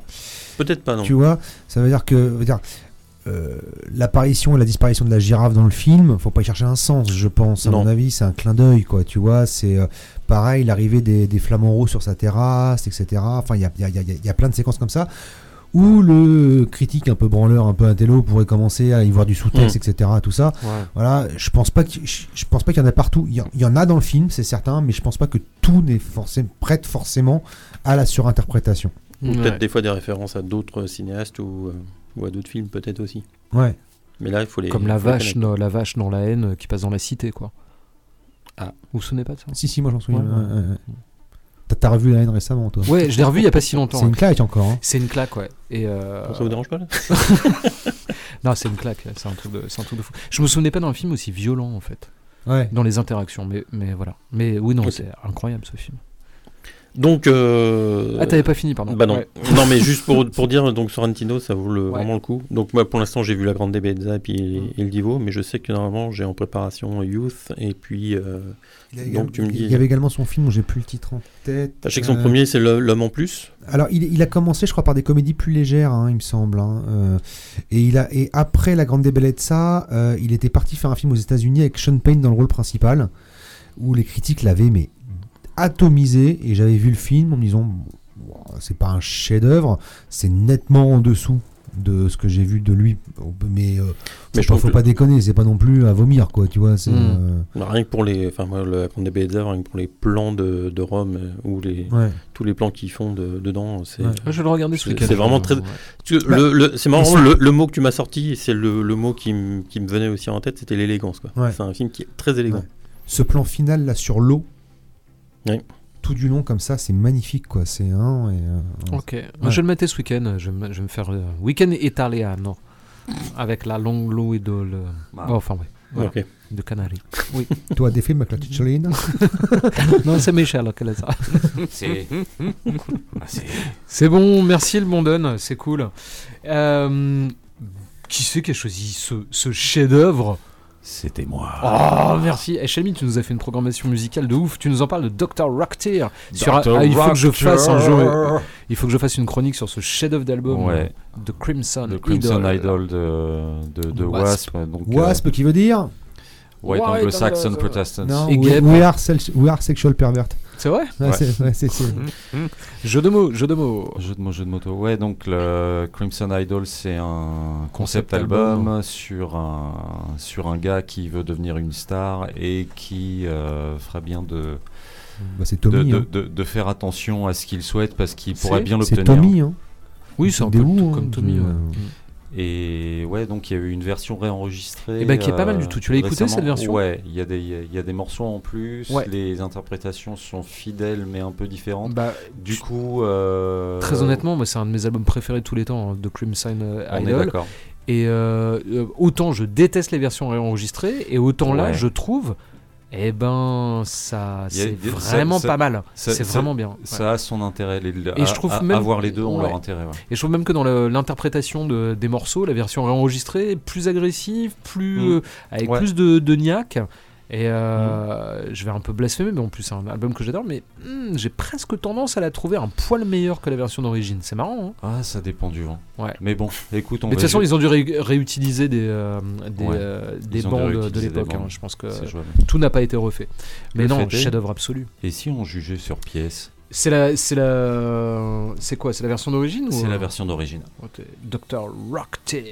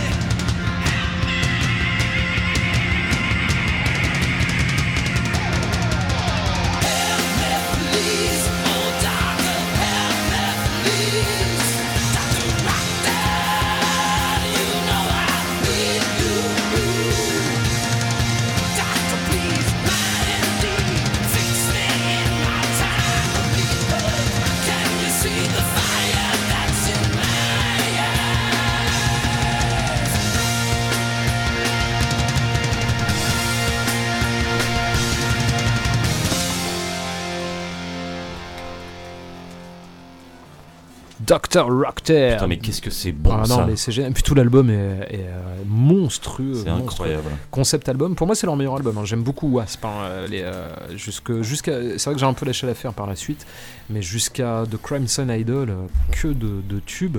Mm. C'est marrant parce qu'ils étaient assimilés un peu glam metal, mais ils avaient un truc en plus, une agressivité euh, et des Ouais, tu compos, sais, euh, mais Animals. monstrueuses.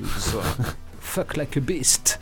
Non, non, c'est, génial. Wasp, c'est pareil, c'est un groupe un petit peu euh, outsider de toute la scène glam euh, de l'époque. Mm. Euh, mais voilà, le Blackie Lawless à la composition euh, vraiment, vraiment putain de, de groupe quoi. Bon Exact. les gars, vous Dont êtes prêts pour dont, un- dont vous pouvez suivre les aventures euh, sur la collection Carnage d'ailleurs. Oui, exact. ah Bah oui, To Dead for Love, on retrouve euh, le, tome numéro 6 ou 7 de la collection Carnage, mais en scène Blackie Lawless et d'autres, hein, pour tous ceux qui aiment euh, le hard rock des années 80 et la scène glam heavy metal. On les retrouve tous dans, euh, dans, dans, dans- dans ce tome To Dead for Love, zone 52. .fr pour ceux que ça intéresse, euh, vous allez directement sur la boutique et vous fournissez euh, ce putain de, de roman de Crazy Crew. Voilà. Bon, allez, vous êtes prêts pour le talk shit? Toujours. On y va? C'est où? C'est là. On appuie sur le bouton et on balance le jingle. Talk shit. Get shot. Talk shit. Allez, 3 minutes. Ah, 3 minutes, 3 Hein minutes galactiques. Trois minutes. oh putain, non, sérieux Bertrand. Non, non, non, non, c'est pas possible. Non, non mais Il non. est pas venu Non, avec, mais- il non, est pas non, venu avec une feuille, il est venu avec un que- cahier carrément. Mais c'est mon cahier, euh, voilà, c'est mon cahier, que je note tout. Mais là où il y a, là où il y a des petites traces de stabilo, j'en ai déjà parlé lors des précédentes émissions. Ah ouais, tu nous as fait peur. Non, non, 3 minutes, euh, montre en main. Il nous reste une demi-heure. On est 4, ça fait le compte. Combien, Allez. combien chacun Bah, je sais pas, écoute, euh, mais pas trop longtemps, parce qu'après, ça ennuie les gens, tu sais. euh, Ils adorent. je sais pas s'ils aiment bien ou pas, ils nous le disent jamais. euh, je sais pas du tout si ça plaît ou pas. Cette, Il y a, y a- y a- il y a- a priori, on a eu beaucoup de réactions quand même sur la dernière émission. Ouais, C'était cool. ouais, on remercie cool, tout ouais. le monde. Ouais. Merci les Et, gens. euh, ouais, c'est sympa de nous laisser des petits messages parce que des fois on a l'impression qu'on fait ça nous quatre, nous cinq quand Willem est là et que personne n'écoute. Et en fait, c'est vrai que à la dernière émission, ça fait deux émissions, on a plein de retours, des petits messages bah ultra ouais, sympas. Moi, Willem, il m'avait cassé cool. le moral sur l'histoire des jeux de plateau, puis finalement, il y a des gens qui Ouais. me disent que c'est bien. donc- Non, euh, ouais. tiens, on fait un petit coucou à Nicolas Dubuisson qui a dit que c'était vraiment cool. Oh, on présente nos excuses à Anthony Joss. Oui. Non, bah, on l'a fait exprès, tu peux le lire. Et d'ailleurs, on a, on Ça, a- c'est toi, ça. du, du coup, on a encore zappé. Ben, on a encore zappé. Anthony, on est vraiment désolé. Ça fait deux émissions qu'on on veut absolument passer un, morceau de Casino Square. Et euh, en fait, euh, on s'y prend comme d'habitude euh, la veille au soir. Et, on a encore zappé. Promis, Anthony, on écoute. En plus, on te suit sur les réseaux sociaux. Casino Square, c'est son nouveau groupe. Anthony, on le suit. Enfin, on en parle de temps en temps d'Anthony qui est vraiment cool. qui était dans Red Charger avant. Et qui a un nouveau projet qui est vraiment cool de trip-hop. Ils font des concerts en plus en ce moment. Il faut vraiment aller les voir. Ils passent dans, le, dans la région euh, de, de Caen, enfin en Normandie, et le- le- l'album qu'ils ont sorti est vraiment monstrueux. Enfin, les, les titres qui sont sortis là sont vraiment super cool. On en passe un, promis, Anthony, dans euh, la prochaine émission. Et puis, mec, euh, si tu viens sur, euh, dans le coin, il faut que tu viennes un jour à l'émission. Ce serait vraiment super chouette. Donc voilà. Et en plus, c'est un mec, quand tu joues au Mulky avec lui, tu gagnes parce qu'il est nul. Ouais, je crois que je l'avais battu. Ouais, tu l'avais Il battu. me semble. Mais Voilà. euh, je, enfin, euh, tu me dis si je me trompe, mais une partie de Molky, c'est pas très radiophonique. Non, c'est sûr. Donc euh, c'est pour ça on arrête d'en parler. Donc oui, là on a quelques minutes pour parler de tout ce dont on- n'a pas eu le temps de chroniquer dans l'émission. C'est moi qui m'y colle. On fait ça dans le, dans le sens des chroniques, sinon on se prend la tête. Et on fait ça en fin d'émission. Et dites-nous si vous aimez bien cette, euh, cette rubrique ou pas. Si vous aimez pas, on la continuera quand même, hein, parce qu'on a- voilà, c'est nous les chefs. Ou si on fait Mais, un talk euh, sheet de deux heures. Un jour on fera ça, une émission spéciale talk sheet. Oh la vache. Oh la vache, ouais, ce serait énorme. Ah, t'as les yeux qui brillent. On va dépasser. Ah ouais, c'est cool. Allez, go, euh, j'y vais. On a passé le jingle, ouais, c'est bon. Allez, qu'est-ce que j'ai vu? Moi, j'ai pas, j'ai pas vu grand chose ce mois-ci parce que je suis allé voir plein d'amis. euh, euh, donc voilà, j'étais barré tout le temps. Donc c'est vrai que j'ai moins vu de films. euh, voilà, j'ai écouté pas mal de musique, mais j'en parlerai pas. Euh, j'ai pas trop lu. Non, mais c'est vrai. Enfin, c'est, c'est rare, hein, mais c'est vrai que c'est pendant un mois où j'ai pas vu énormément de choses. Mais, Mais- j'ai vu Smile, euh, film d'horreur qui est sorti il y a Ouais, quelques, quelques mois. Alors?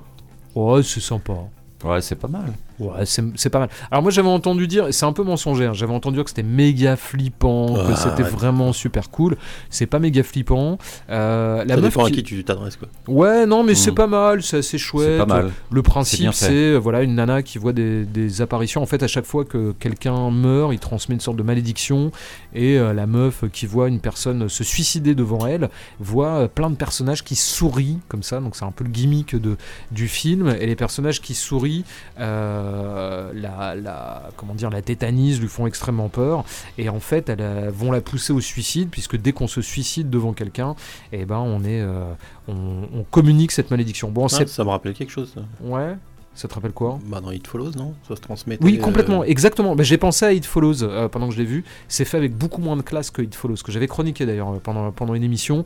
Bon, ouais, c'est pas mal, c'est pas ouf, mais bon, j'ai passé un bon moment, c'était sympa. Mm. ouais. Voilà. C'était vraiment pas mal. Smile, voilà. La meuf qui joue dedans, c'est la fille de Kevin Bacon. Euh, elle est super, par contre. Très très bonne actrice. Mm. Euh, pour le coup, euh, je crois que c'est son premier film, ou du moins on l'a pas beaucoup vu. Et euh, vraiment, elle est, elle est super top. J'ai vu euh, Les Rats de Manhattan de Bruno Mattei. Et t'as pas encore commencé, toi, Yes. Bertrand euh, Bruno Mattei Non, Ouais. ça me fait peur. Bon, Les Rats de Manhattan, oublie quoi. C'est lui, c'est lui qui, lui qui a fait euh, Virus Cannibal Bah, Virus Cannibal est un chef-d'œuvre absolu. Euh, bon, ah bah, on est dans ce qu'on appelle vraiment le nanar et dans le dans le sens noble du terme, c'est-à-dire que vraiment Bruno Mattei, c'est des films d'horreur italiens complètement fauchés euh, qui sont qui font pas exprès d'être drôles, mais c'est fait avec une telle naïveté que ça en devient absolument magique. Alors les Rats de Manhattan, moi j'en entends parler depuis 25 ans, je l'avais jamais vu. Il est dispo sur Canal. J'ai une, une, une amie qui m'a filé ses codes Canal, je le remercie énormément. Donc j'ai vu les Rats de Manhattan enfin. Bon, je vous avoue que c'est un petit peu difficile de tenir jusqu'à la fin.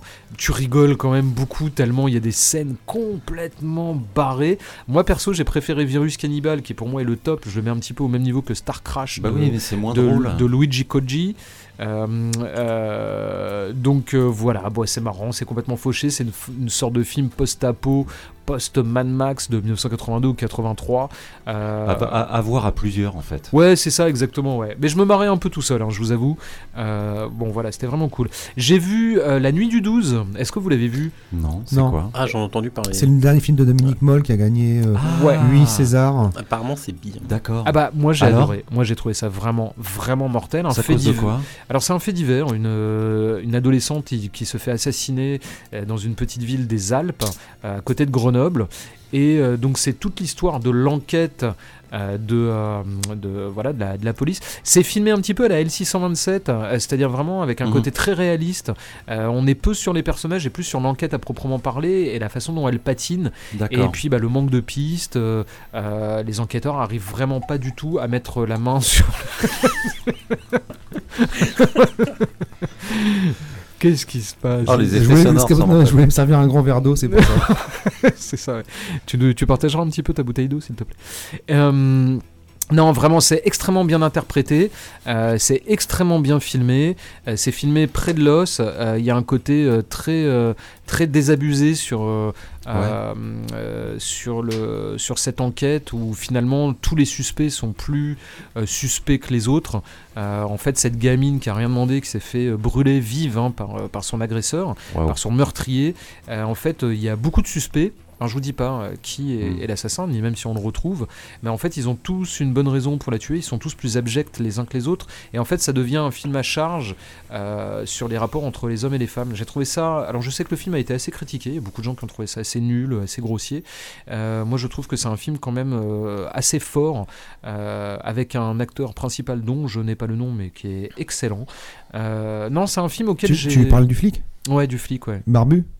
Euh, je sais plus si. Bully Lanners Peut-être, ouais, je sais pas. Ouais, bah si, si, oui, c'est Bully ouais. Qui, a, qui a- qui a gagné justement le César. D'accord, ok. Le jeune un- ou le vieux? Non, le vieux. Ah oui, le, le vieux est excellent, mais le personnage principal, c'est plutôt un plus Ba- jeune. Ba- Bastien Bouillon qui a gagné le César du meilleur espoir. D'accord, ok. Bah, il est excellent. Non, non, vraiment, le casting est super, la réalisation est vachement bien. Et encore une fois, on parle. Ça m'a fait penser un petit peu à Memories of Murder.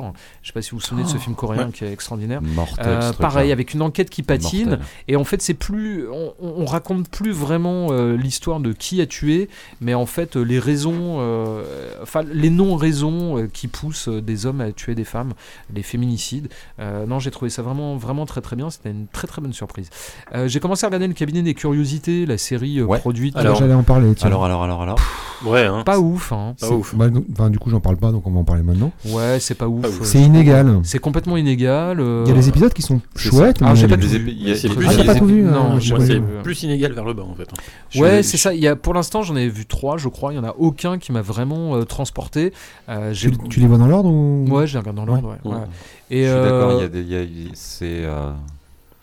Il y a du Non. bon, il y a, il y a- il y du correct et il y a du moins bon. Bah, c'est ça, il y a du correct et du moins bon. C'est-à-dire qu'il n'y a vraiment aucun épisode pour l'instant sur les trois que j'ai vus qui m'a transporté. On trouve, pas, on trouve un peu la patte de, de l'univers esthétique de Guillermo del Toro, Bon, il y en a- Ouais, vite fait, quoi. Ouais, ouais, vite fait. Par contre, j'ai fait, trouvé le principe de faire un de, de, de faire un réal par euh, un réal par épisode, c'est pas mal parce que mal. du coup tu peux euh, tu peux dire oui bon bah là il y avait des trucs qui étaient sympas, je vais peut-être suivre. euh, Ouais, bah un petit peu comme les Masters Bon, of va. Horror que j'avais chroniqué dans les, Non, dans les mais années le- 90. tu vois le deuxième hein. épisode là avec les rats par exemple Pas mal. Il est sympa. Ouais, c'est sympa, mais Ouais, c'est pas Il ouf. fait quoi. très 80s en fait. Qui fait complètement 80s, ouais. Et euh, voilà. Et Si on, Euh, si on fait une petite classification, moi j'ai beaucoup aimé celui sur le la nana qui, qui prend de la crème pour, euh, Ouais. pour devenir belle. Ouais. Ouais, enfin, Je l'ai tu pas vu, Là, il est complètement. euh, il est assez halluciné. Mm. Ouais. Tu sais qu'il y a un c'est pareil, il y a une euh, il y a un il y a un animé là-dessus. Sur un truc que j'ai pu j'ai Oui, on j'ai en avait titre, parlé, c'était euh, un- c'était qui qui un qui qui a- je, je on est en train de piquer la c'est- chronique de, de Jérémy. Non, mais ce c'est le talk de Jérémy. C'est c'est pas grave, je vais continuer quoi qu'il arrive. Ouais. Donc euh, voilà, non, mais je suis pas voilà vraiment charmé. J'attendais Ouais, un petit peu plus. euh, que je parle. J'attendais un petit peu plus de Guillermo del Toro à la prod. Euh, bon, voilà, bon, c'est c'est pas mal. J'ai vu Incroyable mais vrai euh, de Quentin Dupieux. Bon, bah moi, je suis fan absolu de ce gars, quoi. Moi, j'adore, franchement. hein Mais qu'est-ce que ça me fait rire Mais je trouve que son côté complètement absurde, mais fonctionne à tous les coups. Alors, je crois qu'il y en a trois que j'ai pas vu, mais je C'est vraiment tous- hors du temps ce truc là. Ah non, mais complètement. Alain Chabat est absolument incroyable dedans. Toi aussi, tu vas te faire opérer la bite c'est ça, la bite électronique de Benoît Maginel. Non mais, non mais c'est. Cette blague vous était offerte Oui. par les Euh, ouais, j'ai encore le jingle, mais je vais pas le sortir. Non, mais je- j'aime vraiment beaucoup son cinéma, puis j'aime bien, j'aime beaucoup son format euh, très court de films euh, d'une heure quinze. Il en sort un, un par an. Euh, à chaque fois, le- je trouve le- la direction d'acteur extrêmement bien. Les scénarios, on sait jamais sur quoi on part, et puis ça prend toujours des directions assez inattendues. Et puis euh, l'histoire est assez rocambolesque. Ça, ça fait partie du bonheur Euh, en fait. Tu te poses devant, tu sais qu'il va y avoir un style que tu connais, mais où est-ce qu'on va aller? Ouais. Alors là, tu, tu, tu, tu, peux te faire une liste, t'es sûr que ce sera pas dedans. Ouais, et puis même pendant le film, ça t'emmène vraiment là où tu, tu ne sais pas du tout où tu vas aller. Donc euh, non, vraiment D'ailleurs, incroyable, sais plus où t'es. Il paraît que Fumer fait tousser est vraiment super cool. Je l'ai pas encore vu. C'est vraiment très bien. J'ai vu César et Rosalie, mais je crois que j'en avais déjà parlé.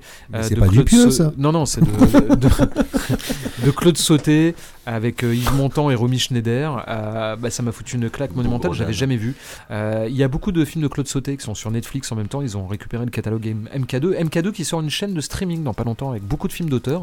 Euh, je crois pour pas trop cher. Donc c'est peut-être euh, une bonne occasion de voilà de voir des films pareil qu'on peut pas voir partout. hein. On va pas vers ces films peut-être de manière très instinctive.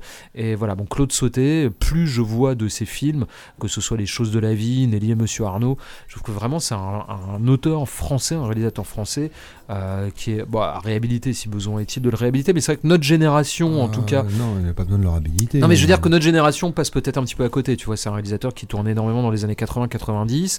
Euh, 70-80. Voilà, Ouais. 70-80 ou 90 euh, pour Nelly et Monsieur Ouais. Arnaud, on est vraiment fin des années 80.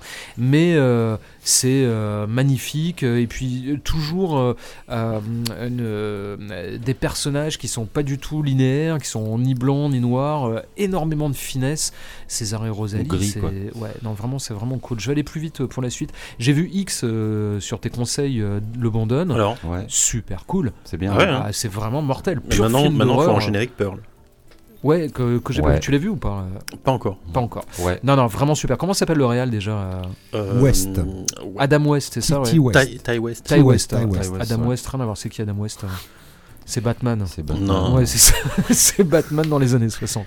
Bon, peu importe. Non, en tout cas, X vraiment très très chouette.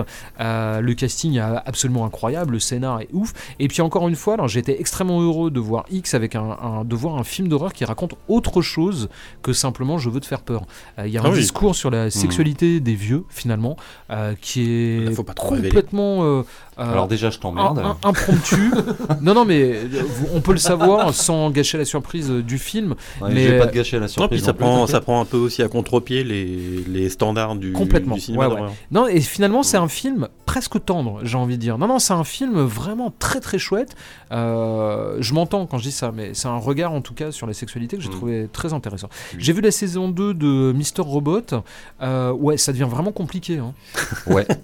Ouais, je comprends plus rien. hein. J'ai. Enta- Entame la. Gros pétard, hein. je, comprenais plus rien. Entame, entame la, entame la troisième.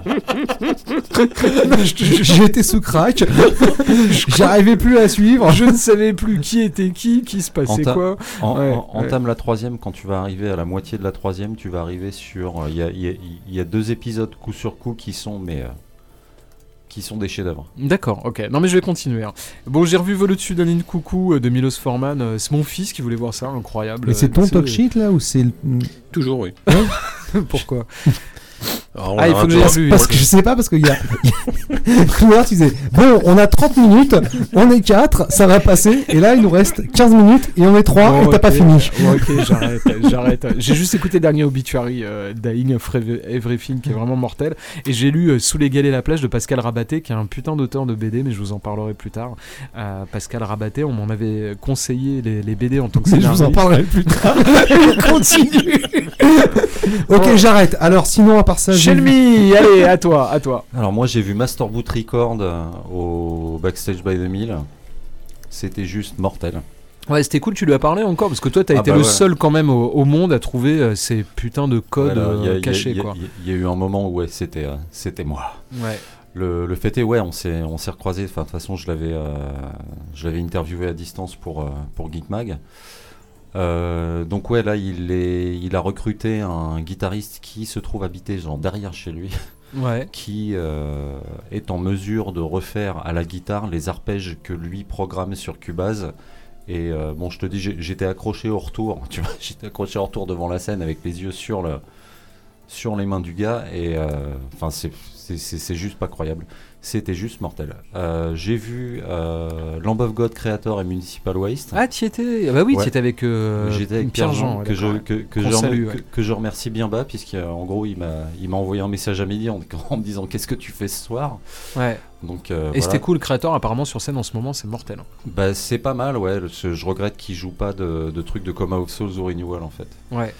Euh, show à l'américaine, enfin c'est très très calibré, on est à la, à la minute près de- d'exécution du truc. C'est super efficace, j'ai passé un bon moment, j'aurais préféré peut-être un petit peu plus de... Tu sais qu'on lâche un petit peu les vannes, Ouais, mais bon, ouais. encore une fois, faut qu'on termine à 22h30, donc euh, Ouais, après on ferme. Euh, un peu comme nous quoi voilà. Witch Throat Serpent, c'est un groupe de Stoner Doom de Toulouse, mon gars. Ouais. Euh, Tu nous fais l'accent toulousain ou pas? Non, parce que Ouais, non. Pardon. non, pardon. Euh, donc ils ont sorti leur quatrième album qui s'appelle Trove of Oddities at the Devil's Driveway et euh, franchement c'est une bonne grosse tarte bien lourde à coups d'enclume. Donc c'est hypnotique, c'est sombre, c'est psyché par moments. Franchement je vous le recommande vraiment assez grassement. L'album, le premier album de Host s'appelle X ou 9 en chiffre romain, je ne sais pas. Euh, est sorti, c'est le c'est un projet de Greg McIntosh et de Nick Holmes de Paradise Lost. Ah, c'est une espèce ouais, d'électro-goth euh, super catchy, vachement bien. Tu sens le Paradise Lost quand même derrière parce Ouais, qu'on se refait ouais. pas. Mais euh, Déjà, rien, rien que le nom du projet hein. ouais, non mais voilà, oui, Host, euh, bon, les, les vrais savent. Euh, mais sinon, ouais, Greg non McIntosh. tu, c'est le c'est le nom d'un album de Paradise Lost en fait. Ah. Le, euh, sinon, ouais, Greg McIntosh, en plus, lui, là, il- visiblement, il s'arrête pas. Il y a un autre truc, c'est Strigoi, je crois. Un truc de death dans lequel il est. euh, Non, c'était quoi ce- son groupe de death que j'ai vu sur scène dans Bloodbath il était dans Non, Bloodbath. il était- ah oui, il était dans Euh, Bloodbath. Puis il avait un groupe de death metal que j'avais vu en première partie de je ne sais qui. C'était quoi hein? Je ne sais plus. Ok. Le fait Et c'était est- je ne sais où.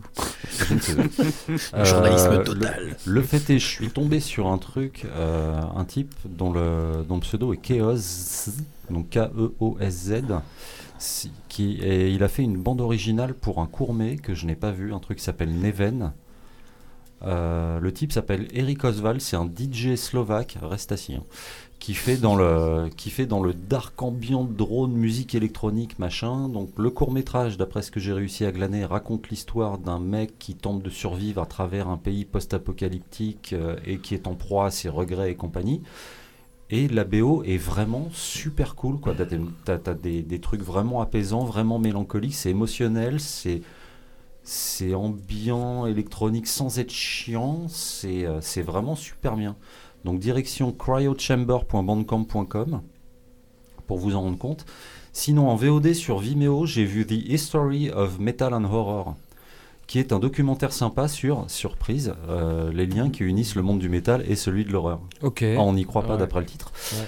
Euh, donc dedans il y a Alice Cooper, John Carpenter, Rob Zombie, Kirk Hammett, Doug Bradley, euh, Dave Mustaine, la Phil clique, Anselmo, toute la clique, et c'est pas mal du tout. D'accord. C'est pas mal du tout, c'est même un petit peu scénarisé, euh, c'est euh, c'est vraiment sympa. Ça se trouve où ça? Euh, sur Vimeo. D'accord. Euh. J'ai vu Knock at the Cabin, le dernier M. Night Shyamalan Ding Dong. Ouais, il paraît que c'est pas ouf. Hein. Bah écoute, euh, Bah, oui, comme, bon, euh, comme d'hab. oui, bon Bah, voilà, comme en fait, comme c'est- 9 fois sur 10 quoi. c'est un couple gay, leur Je comprends petite pas ce fille- réel. J'arrive pas à Moi comprendre. non plus. Un couple gay, leur petite arrête. fille qui sont Attends, en vacances dans un euh, chalet. Non, on est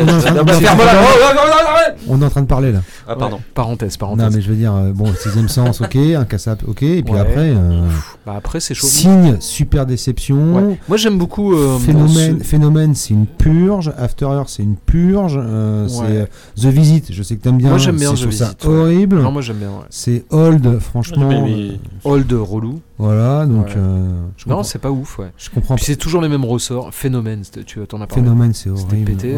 J'ai commencé un peu à regarder la série qu'il a fait sur euh, euh, Apple TV. Et alors? Laquelle? Parce que moi j'ai vu une série qu'il avait produite, euh, il avait réalisé les premiers épisodes. Avec une. euh, avec- Dans un, vi- dans un village, dans une ville, non Non, Michel, non, il déprime. là. euh, Et il nous, reste, euh, il nous reste 11 minutes. Oui, on en avec, avec, avec Matt Ouais. Dillon Pas du tout. Ah non, parce que ça, il a fait une série comme ça, et euh, franchement, c'était hyper prometteur. Et Tu- l'as fait, ton talk shit ou tout- pas, Tout pété pas encore, mais ça arrive. Ouais. Non, il y en a encore deux. Il y, il y en a Il- encore deux derrière. Il a commencé. C'est chaud. Ouais. Mm. Donc ouais voilà le- sur, euh, sur ce truc là tout ce que je vais dire c'est que Dave Batista est super bon il est vraiment mais super bon je, je m'attendais vraiment pas à ce que le mec puisse euh, puisse sortir une, une performance comme ça j'ai vu Hunger de Steve McQueen non pas euh, pas celui-là Ah oui, qui avait fait euh, Steve 10 Years McQueen. of Slave. euh, voilà qui le, le film génial. sur la grève de la faim irlandaise de 80 et les derniers jours de Bobby Sands Et alors? C'est Ouais. surpuissant. Il y a un plan ininterrompu de 17 minutes en fait entre Bobby Sands et l'aumônier de la prison qui essaie de le dissuader de continuer sa grève de la faim. Ah mais je l'ai vu. Et c'est un plan fixe et c'est juste, mais c'est le- le film est incroyable. Euh, sinon, je vais finir en disant Punaise, je que, l'ai vu, je l'avais oublié. Ouais. euh, j'ai commencé à lire un manga. là, le troisième volume est sorti hier ou avant-hier. euh, qui s'appelle La vengeance du souffre-douleur, qui est sorti chez Soleil. Donc il y en a 6 en tout. Pour l'instant, il y en a 3 de sortis. C'est un type qui, après 20 années de collège, porte encore les, les- les- les stigmates de tout ce que lui ont infligé ses camarades, entre guillemets. Et euh, lors d'une réunion d'anciens élèves, il retrouve ses anciens tortionnaires et il se rend compte que le mec n'a absolument pas changé, qu'il est toujours aussi, euh, salopard. Mais ce que ce salopard-là ne sait pas, c'est que donc ce gars-là, le, protagoniste entre guillemets principal, est devenu enseignant et qu'il est le professeur principal de sa fille à lui, qui elle-même commence à se faire harceler. Donc tu as un espèce de truc en disant est-ce que le mec va se venger du gars? Ou est-ce qu'il va l'aider? Ou est-ce que ça va lui rappeler des trucs qu'est-ce qu'il va faire Le suspense est insoutenable. Je dis ça, mais bon, enfin, il y a des moments qui sont vraiment super, euh, qui sont super lourds et c'est vachement bien et je vous le recommande et vas-y donne. Allez. Ah non, Non, bah ça non, va, ah trans, non, ça va. eh, Eh, oh, on se Oh. calme là. Je mets le chrono et je vais essayer de le respecter. Oh, combien bonne t'as mis, combien t'as mis sur le chrono? Bah, c'est un chrono, donc c'est pas. euh, Ah oui, c'est un chrono, tu respectes. Allez, go, il nous reste 8 minutes. Ouais. Allez, go, go. Alors, euh, comme d'habitude, sur Shadows, euh, les films rentrent et sortent. Et parmi ceux qui sortent et que j'ai vus récemment, parce que euh, du coup, euh, bah, il fallait un moment ou un autre. euh, Moi, j'ai une liste et il faut, il faut taper dedans. Je me suis enfin vu la course à mort de l'an 2000. Ah Death oui, ça c'est génial. C'est dément. Bah oui, c'est cool. J'ai pris un pied d'enfer. Bah oui, c'est cool. Ouais. J'avais pas fumé avant du tout. Ouais. voilà. Et euh, Du coup, compris en fait. C'était, c'était génial. Voilà. Et donc, dans le même élan, je me suis regardé, je me suis revu que je n'avais par contre, que j'avais déjà vu, mais plus jeune, Razorback de Russell Mulcahy. Ah, ça fait hyper Oh longtemps. vache. Et alors Eh ben, Alors, euh, C'est chaud ou pas Alors c'est à la- fois chaud parce que ça a quand même pris un bon coup de vieux Ouais. et en même temps il y a quand même des vrais plans saisissants. Ouais. quoi. C'est- comme Highlander. Voilà, hein. il y a quand même des trucs qui sont quand même Ouais. super bien Ah, réalisés. Je me... Il vient du clip lui ou pas? Il vient Oui, de- oui, ouais, oui, parce que putain, pub ouais, non, clip d'accord, avant, voilà, ok, parce que je me suis dit c'est marrant au niveau de l'esthétique, je me suis dit on dirait l'école en- en- l'école anglaise des années Ouais, 80, Ridley Scott, et Ridley tout, Scott, quoi. Tony Scott, fond, euh. Adrian Lynn, tout ça, Bien etc. sûr. Donc euh, Mais Highlander, excusez-moi, mais Highlander, euh, il y a des putains de trucs dans Highlander. On ne le redira jamais assez. Non, non, mais qu'il y aille, qu'il y aille. Euh, Moi, j'aime respecter mon timing. Euh, je me suis euh, revu deux Richard Fleischer que je n'avais pas eu depuis. Ouais. Allez, je me suis revu 20 milieux sous les mers que j'avais Ah pas oui, eu depuis et tout gosse. Ouais, c'est génial. Ah ouais, c'est vrai, ça le fait encore. Ouais, ouais, ça le fait encore. L'attaque de l'octopus, elle est folle, quoi. Ah ouais c'est c'est génial. Et je me suis revu L'étrangleur de Boston que j'avais pas eu depuis 20 ans avec euh, Tony, euh, Tony Curtis. Ah, avec les fameux avec split les split screen, screens, etc. ouais. Ouais, c'est ouais. une modernité. Ouais, je me rappelais ouais. plus que c'était aussi moderne en Ouais. termes de Moi, je mise en vu il y a scène. longtemps, ça, C'est génial. J'ai Ouais. pris un pied d'enfer Ouais, devant. ouais. Quoi. Avec un putain de rôle pour Tony Curtis euh, qui était un contre-emploi total, quoi. Tout à fait. Ouais. Je me suis vu sur Netflix euh, The Pale Blue Eye de Scott Cooper avec euh, Christian Bale, euh, Christian Bale, Ouais. euh, voilà qui euh, Non, tu peux le dire en français, c'est rigolo. Christian Bale, Christian Bale, Christian Bale, ouais. euh, voilà, Un homme qui a des couilles. euh, où, où l'un des protagonistes principaux du film est Edgar Allan Poe. D'accord. tout jeune, ouais, en fait. Ouais. Voilà. Et Ouais. euh, bah, c'est comme toujours chez, chez Scott Cooper. Moi, c'est un cinéaste que je suis. J'ai vu tous ses films. J'aime toujours bien. Et en même temps, je suis toujours un peu déçu. En fait, à chaque Je fois. connais pas. ouais. Ah ouais? Euh, ah si si t'en as fort si si Il a fait, il a fait quoi? Euh, il- t'as vu Hostile ce- le western? Ah, c'était vachement bien ça. génial. Avec Kristen Bale aussi. ouais bah c'est ce Qui qu'il a fait vachement c'est bien, ce qu'il ouais. a fait de mieux il a fait Mm. Affamé il y a de ça deux ans euh, qui est un film d'horreur qui est moitié réussi moitié raté Je crois que j'avais vu, j'avais pas il trouvé a ça fait les, ouf. Bra- les Brasiers de la colère aussi avec Christian Bale aussi pas. Euh, il a fait euh, Crazy Heart euh, non j'ai pas attends mais arrête de Ah faire oui, ici. avec. euh, avec Jeff Bridges tout ça Ouais, que j'ai pas vu. Ouais, c'est lui qui l'a ouais, fait, c'est- d'accord. c'est bien Mm. Enfin bref, euh, voilà, euh, Blue, euh, Pale Blue Eye, euh, ça se regarde. D'accord, regarde. ok, ouais. C'est- Ouais. le- moi, le, la fin euh, explicative me pète tout. D'accord. Voilà, c'est Ouais. juste, je trouve que la fin est paresseuse. Il y a un, Euh, donc le cabinet des il y a un rappel curiosités. mais. On en a Le parlé. cabinet des curiosités, on en a C'est parlé. pété. Voilà, je me suis refait tous les missions impossibles. Et alors, moi, j'aimerais bien refaire. dans l'ordre, dans l'ordre. Moi, j'aimerais bien le refaire, Voilà. ça. Et donc notamment le John Woo que j'avais vu qu'en projection de presse à Et l'époque. alors, c'est pété ou pas? C'est le moins, c'est celui qui me fatigue le plus Ah en fait quoi. Voilà. Le De Palma est bien, le Le premier. De Palma, c'est un chef-d'œuvre. Ah ouais, c'est vrai Ouais, ouais. Ah ouais. Le DJ Abrams, il est bien. Le Brad Bird, Ouais. il est bien. Ah, C'est vrai Euh, que Bragburn en a fait. Ouais, il a fait le quatrième, ouais, ouais. Euh, Rogue Nation, je crois, il me semble. Ouais, je sais plus, ça. ouais, Ouais. Et, euh, et les McCurry sont, sont, sont bien aussi. Enfin, à chaque fois, c'est cool en fait, quoi. tu Ouais, c'est cool. Moi, je, je, C'est, je sais que euh, j'aime bien. hein. C'est Mhm. une franchise que j'aime bien. hein. Et, Je veux euh, dire, c'est une franchise que je préfère au James Bond euh, actuel, quoi. hein. Comme tous les six mois, je me suis refait les, les trois premiers Die Hard. voilà, normal. Donc, euh, bah, Bah, le 3 est chiant, mais sinon, les- le premier est un Le deux, chef-d'œuvre. euh, Qu'est-ce que tu Le- t- baisse le les yeux trois- immédiatement Die Hard 3, c'est chiant. J'aime pas, j'ai jamais Ah aimé ouais, ce film. putain. Baisse le ouais, ouais. Même le 2 Ouais. est. Bah, le 2 est pété. Enfin, Je non, te- le 2 est marrant, mais. Ah, le 2, déjà, il y a Franco Nero. Donc, euh, Je te raye de la liste de mes auditeurs. Mais non, mais le, le 3, j'ai toujours eu un problème avec euh, ce John McTiernan. Ah ouais, ouais, je sais je- qu'il est porté au nu et je j'ai jamais trop compris. Mais bon, on en parlera. T'as un problème Je avec me les veines suis vu toujours dans les trucs italiens. Tadam, je les ai avec moi. Deux films de chez Artus Film. Alors, Yes. un Fumetti, Devilman le Diabolique. Bien. Voilà, de Yes. Paolo Bianchini. Tu l'as vu Diabolique de euh, Bava? Pas encore, je sais que tu m'as Ouais, prêté. il est Chef-d'œuvre, ouais. chef-d'œuvre absolu. Et euh, ouais, ultra fun ça, super sympa. Ouais, voilà. Euh, et euh, l'autre, c'est un polar que je me suis vu. Donc de, Ah, je l'ai vu, Société Artus. Anonyme Anti-Crime, ouais, Anti-Crime. qui est vachement de bien. Stefano euh, Vanzina. C'est- voir la- C'est super bien. Ouais, c'est vachement bien. Voilà, Mm. avec notamment euh, la présentation du film par Emmanuel Legagne qu'on avait invité Exact. de- parmi l'équipe de, De Prime Cut. de Prime Cut. Ouais, Voilà. exact. Donc je me suis vu ça. Euh, je me suis vu Lord of Chaos. Chouette. hein. Oh là. Voilà. Moi, Et alors moi je connaissais je connaissais pas l'histoire de Mayhem dans le Ouais, détail. ouais. C'est glauquissime, c'est Ouais. une horreur quoi. Oui, oui, euh, oui, Ouais, ouais. oui, oui. Ah bah oui, Si, si, si, non, mais complètement. Non, non, mais au-delà de ça, mais je l'avais chroniqué d'ailleurs, euh, Lord of Chaos. euh, c'est un film sur euh, des adolescents paumés. Que, je trouve que c'est un très très bon film. Ouais, mais c'est pire que ça, c'est des sociopathes et des psychopathes les mecs quand même. oui, bah, surtout l'un d'entre eux, quoi. Ouais. hein, mais ouais. mm. Qui Et- sont dépassés complètement Et par je, les événements. et je finirai sur deux choses. Après, j'ai fini, c'est promis. Ouais. Si vous ne l'avez pas vu, courez voir. Moi, j'ai déjà vu deux fois The Ouais. Fablemans, le dernier Apparemment, c'est Spielberg. génial, C'est une tuerie, c'est génial, c'est émouvant, c'est drôle. Les 2h30, ils passent crème, c'est d'enfer, c'est hyper bien. Donc ça vraiment, c'est en salle actuellement, n'hésitez pas à aller le voir, Ouais, c'est vraiment topissime. Et je finirai sur un petit coup de pouce sur la scène française punk, euh, indé, etc. avec des concerts que j'ai été voir, des concerts que je vais aller voir et des albums qui sont sortis récemment Oui. de plusieurs groupes de, de, de- Le dernier, le dernier c'est 15 trucs en fait. de, voilà, de, de- de plusieurs groupes. Alors je vais, je vais les dire comme ça. Name dropping. Il y a, il y, a, il y a Vanilla Blue, il y a. Go Public, il y a Pete Sampras. Ah, Go était- Public, j'ai écouté parce que tu l'as chroniqué dans le dernier Noise. Ouais, je l'ai écouté avant-hier. Voilà, Très cool, ouais, très ouais, chouette, c'est vachement très bien. Donc. Go. Public, Vanilla Blue, deuxième album de Vanilla Blue Ouais. à chroniquer dans le prochain numéro de New Noise qu'on est en train de préparer. Euh, super groupe aussi de punk rock. Ouais. Euh, L'album solo de Pete Sampras, qui était le chanteur euh, guitariste des Burning Heads, qui fait un album de reprise acoustique de chansons punk. Ouais. entre autres, mais pas que. Voilà. Et le nouvel album, le troisième album de Not Scientist, qui est un projet qui, au sein duquel il y a entre autres euh, deux anciens Uncommon from Mars, dont le chanteur-guitariste. Et le troisième album est sous influence Cold Wave, New Wave, Ah ouais post-punk, etc. Avec des, des- des- des gros morceaux de Ah ouais The Cure et de New Order dedans. Ah C'est d'enfer, c'est hyper bien. Et Not Scientist passe, pour ceux qui sont à Paris, à la boule noire avec The Eternal Youth, autre super groupe basé à Caen, Ouais. dont le chanteur est l'actuel également chanteur des Burning Heads. Ouais. Euh, voilà. Et donc Not Scientist plus euh, The Eternal Youth plus un troisième groupe qui s'appelle Supermonk qui est hyper bien aussi. Donc trois groupes français Ouais. passent à la boule noire le 16 avril pour 22 balles. Ah bah j'irai peut-être, ouais. Bah, 16 moi- avril. hein. Moi j'y vais avec Jazz. Ouais, bah je vais noter ça, ouais. Ouais, Ouais. ouais, ça m'arrange bien. On donne 16 ta- avril, hein. Donne, t'as Voilà. littéralement deux minutes. Donne, même pas, il est 59, t'as une minute.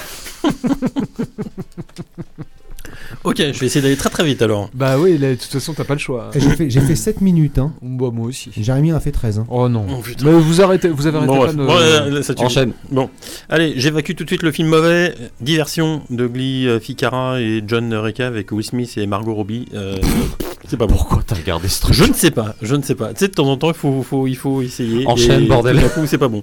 Ensuite, ben donc euh, cinéma italien. Donc j'ai vu enfin parce que je l'avais jamais vu Django de Corbucci. Alors, alors, Django. alors...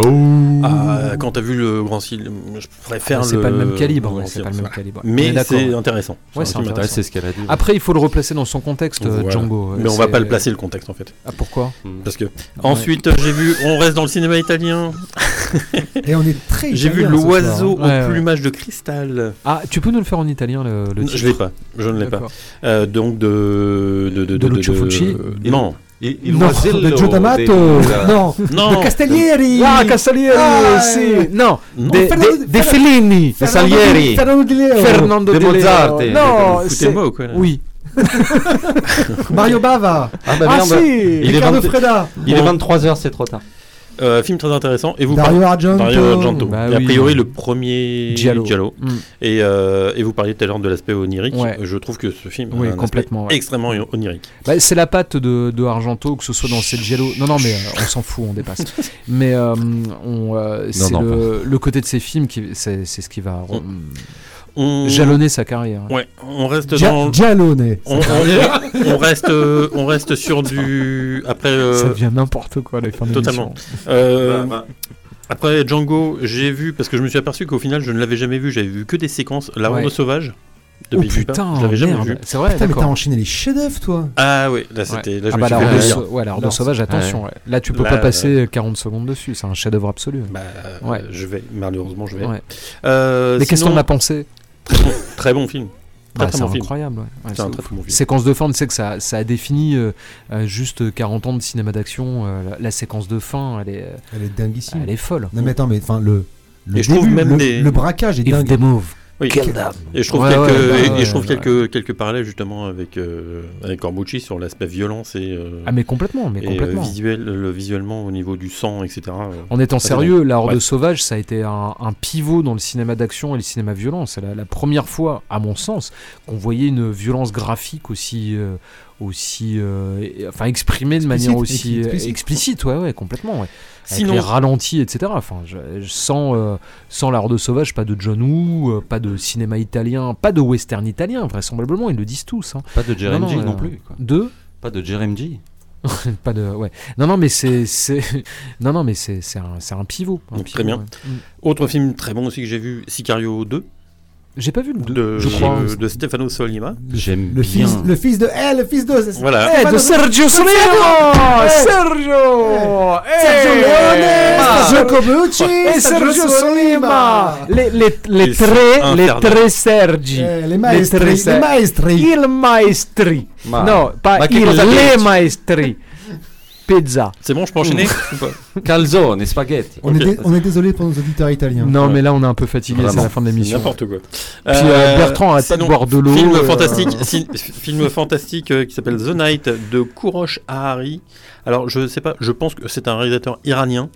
Euh, le film est pas mal, il y a une bonne ambiance, sauf que je trouve que le film se perd au fur et à mesure et finit euh, D'accord. Un peu comme nous, quoi. Inconnu. On espère au Dé- fur et à mesure, décevant. on finit. euh, pff, décevant. Euh, sinon, sinon, sinon, sinon, bah, le documentaire Django et Django avec, euh, Oui, avec Django. Super bien ça. Ouais, et qui prouve aussi, parce que toi, tu m'en, c'est toi qui m'en Ouais. avais parlé pour préparer justement Ouais. euh, sur Corbucci, et, euh, et je n'étais absolument pas au courant qu'il était présent sur, sur Netflix, donc il Ouais. faut vraiment gratter au- dans le catalogue. C'est pas- Tarantino qui revient sur euh, Sergio Corbucci en fait. sur hein, son- donc et puis sur sa, euh, la- sur sa façon de, de voir un peu Ouais. le, le western. Je l'ai pas vu encore parce que je sais que si, bien. on, si regarde le documentaire, on est obligé de regarder les films de Corbucci. Tu rentres vraiment dans, Et je vais dans un finir. tunnel quoi. Et je vais finir sur euh, la saison 1 de The Last of Us que j'ai vraiment beaucoup Alors, aimé. ouais, euh, il paraît que c'est vachement beaucoup. bien. hein. Moi j'ai trouvé ça très Ouais, je vais les regarder maintenant que. Il manque que c'est un- très- il paraît que c'est très émouvant. Bah, il manque un épisode euh, et je trouve que les acteurs s'en sortent bien. Et en même temps, euh, Neil Druckmann, euh, enfin, de toute façon, le jeu s'inspirait du cinéma qui s'inspire du. Enfin, tu vois, ça, ça, se, ça tourne un peu. C'est le serpent Mais, euh, qui se la bite, quoi. Super, merci, euh, merci Michel. Je t'en prie. si on a besoin d'un avis éclairé, je, je suis également On disponible pour les bar mitzvahs, les anniversaires, les. Non, c'est n'importe quoi. Là. Donc Neil, Non, Neil. Druckmann, Neil Druckmann, donc qui est à la qui, qui est à la création qui est à la création de The Last of Us le jeu et Ouais. donc sur aussi sur le la, Ah, d'accord, c'est la Last of Us, série. la série. C'est le même. J'en ai entendu que du bien et d'ailleurs euh, j'ai lu des articles qui disaient que c'était la première fois qu'on avait une adaptation de jeu vidéo qui était aussi réussie. hein. Bah en tout cas ça fonctionne Bah, c'est parce bien. que t'as pas vu Mortal Kombat, ça. Ouais, Silent Hill.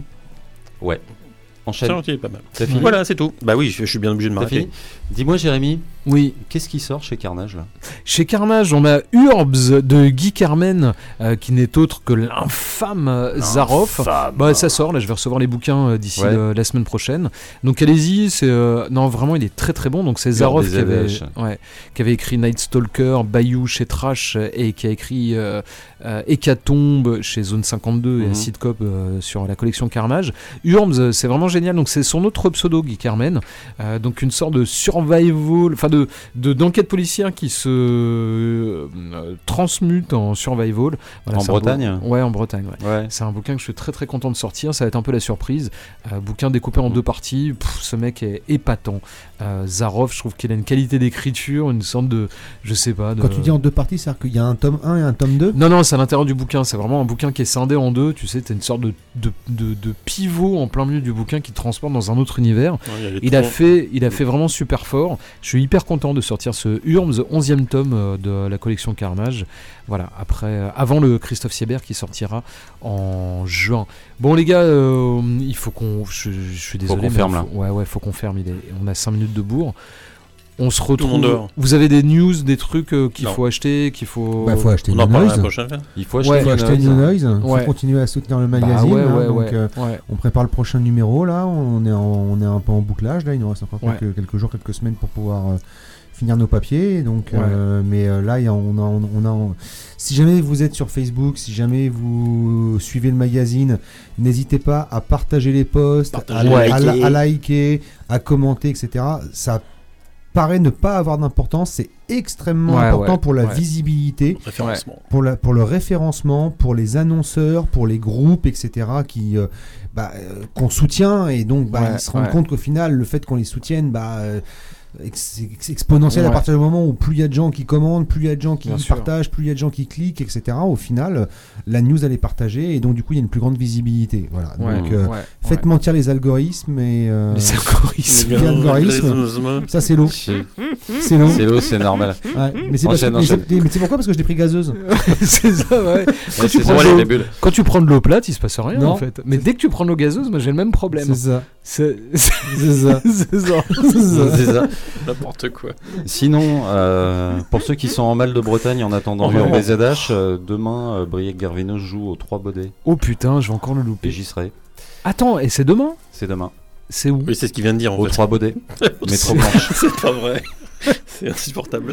C'est où les trois baudets? Métro, Métro Blanche. Blanche, ouais. Eh ben peut-être. C'est à quelle heure hein? Euh, à peu près euh, 45 heures moins le quart. Non, mais euh, ouais, alors je sais pas, peut-être. Et c'est euh, Ou trois baudets. Ah, ok, d'accord. Métro Blanche. Ouais. Euh, Don Oui. Est-ce que t'as Bonsoir. bien mangé ce soir Allez, go.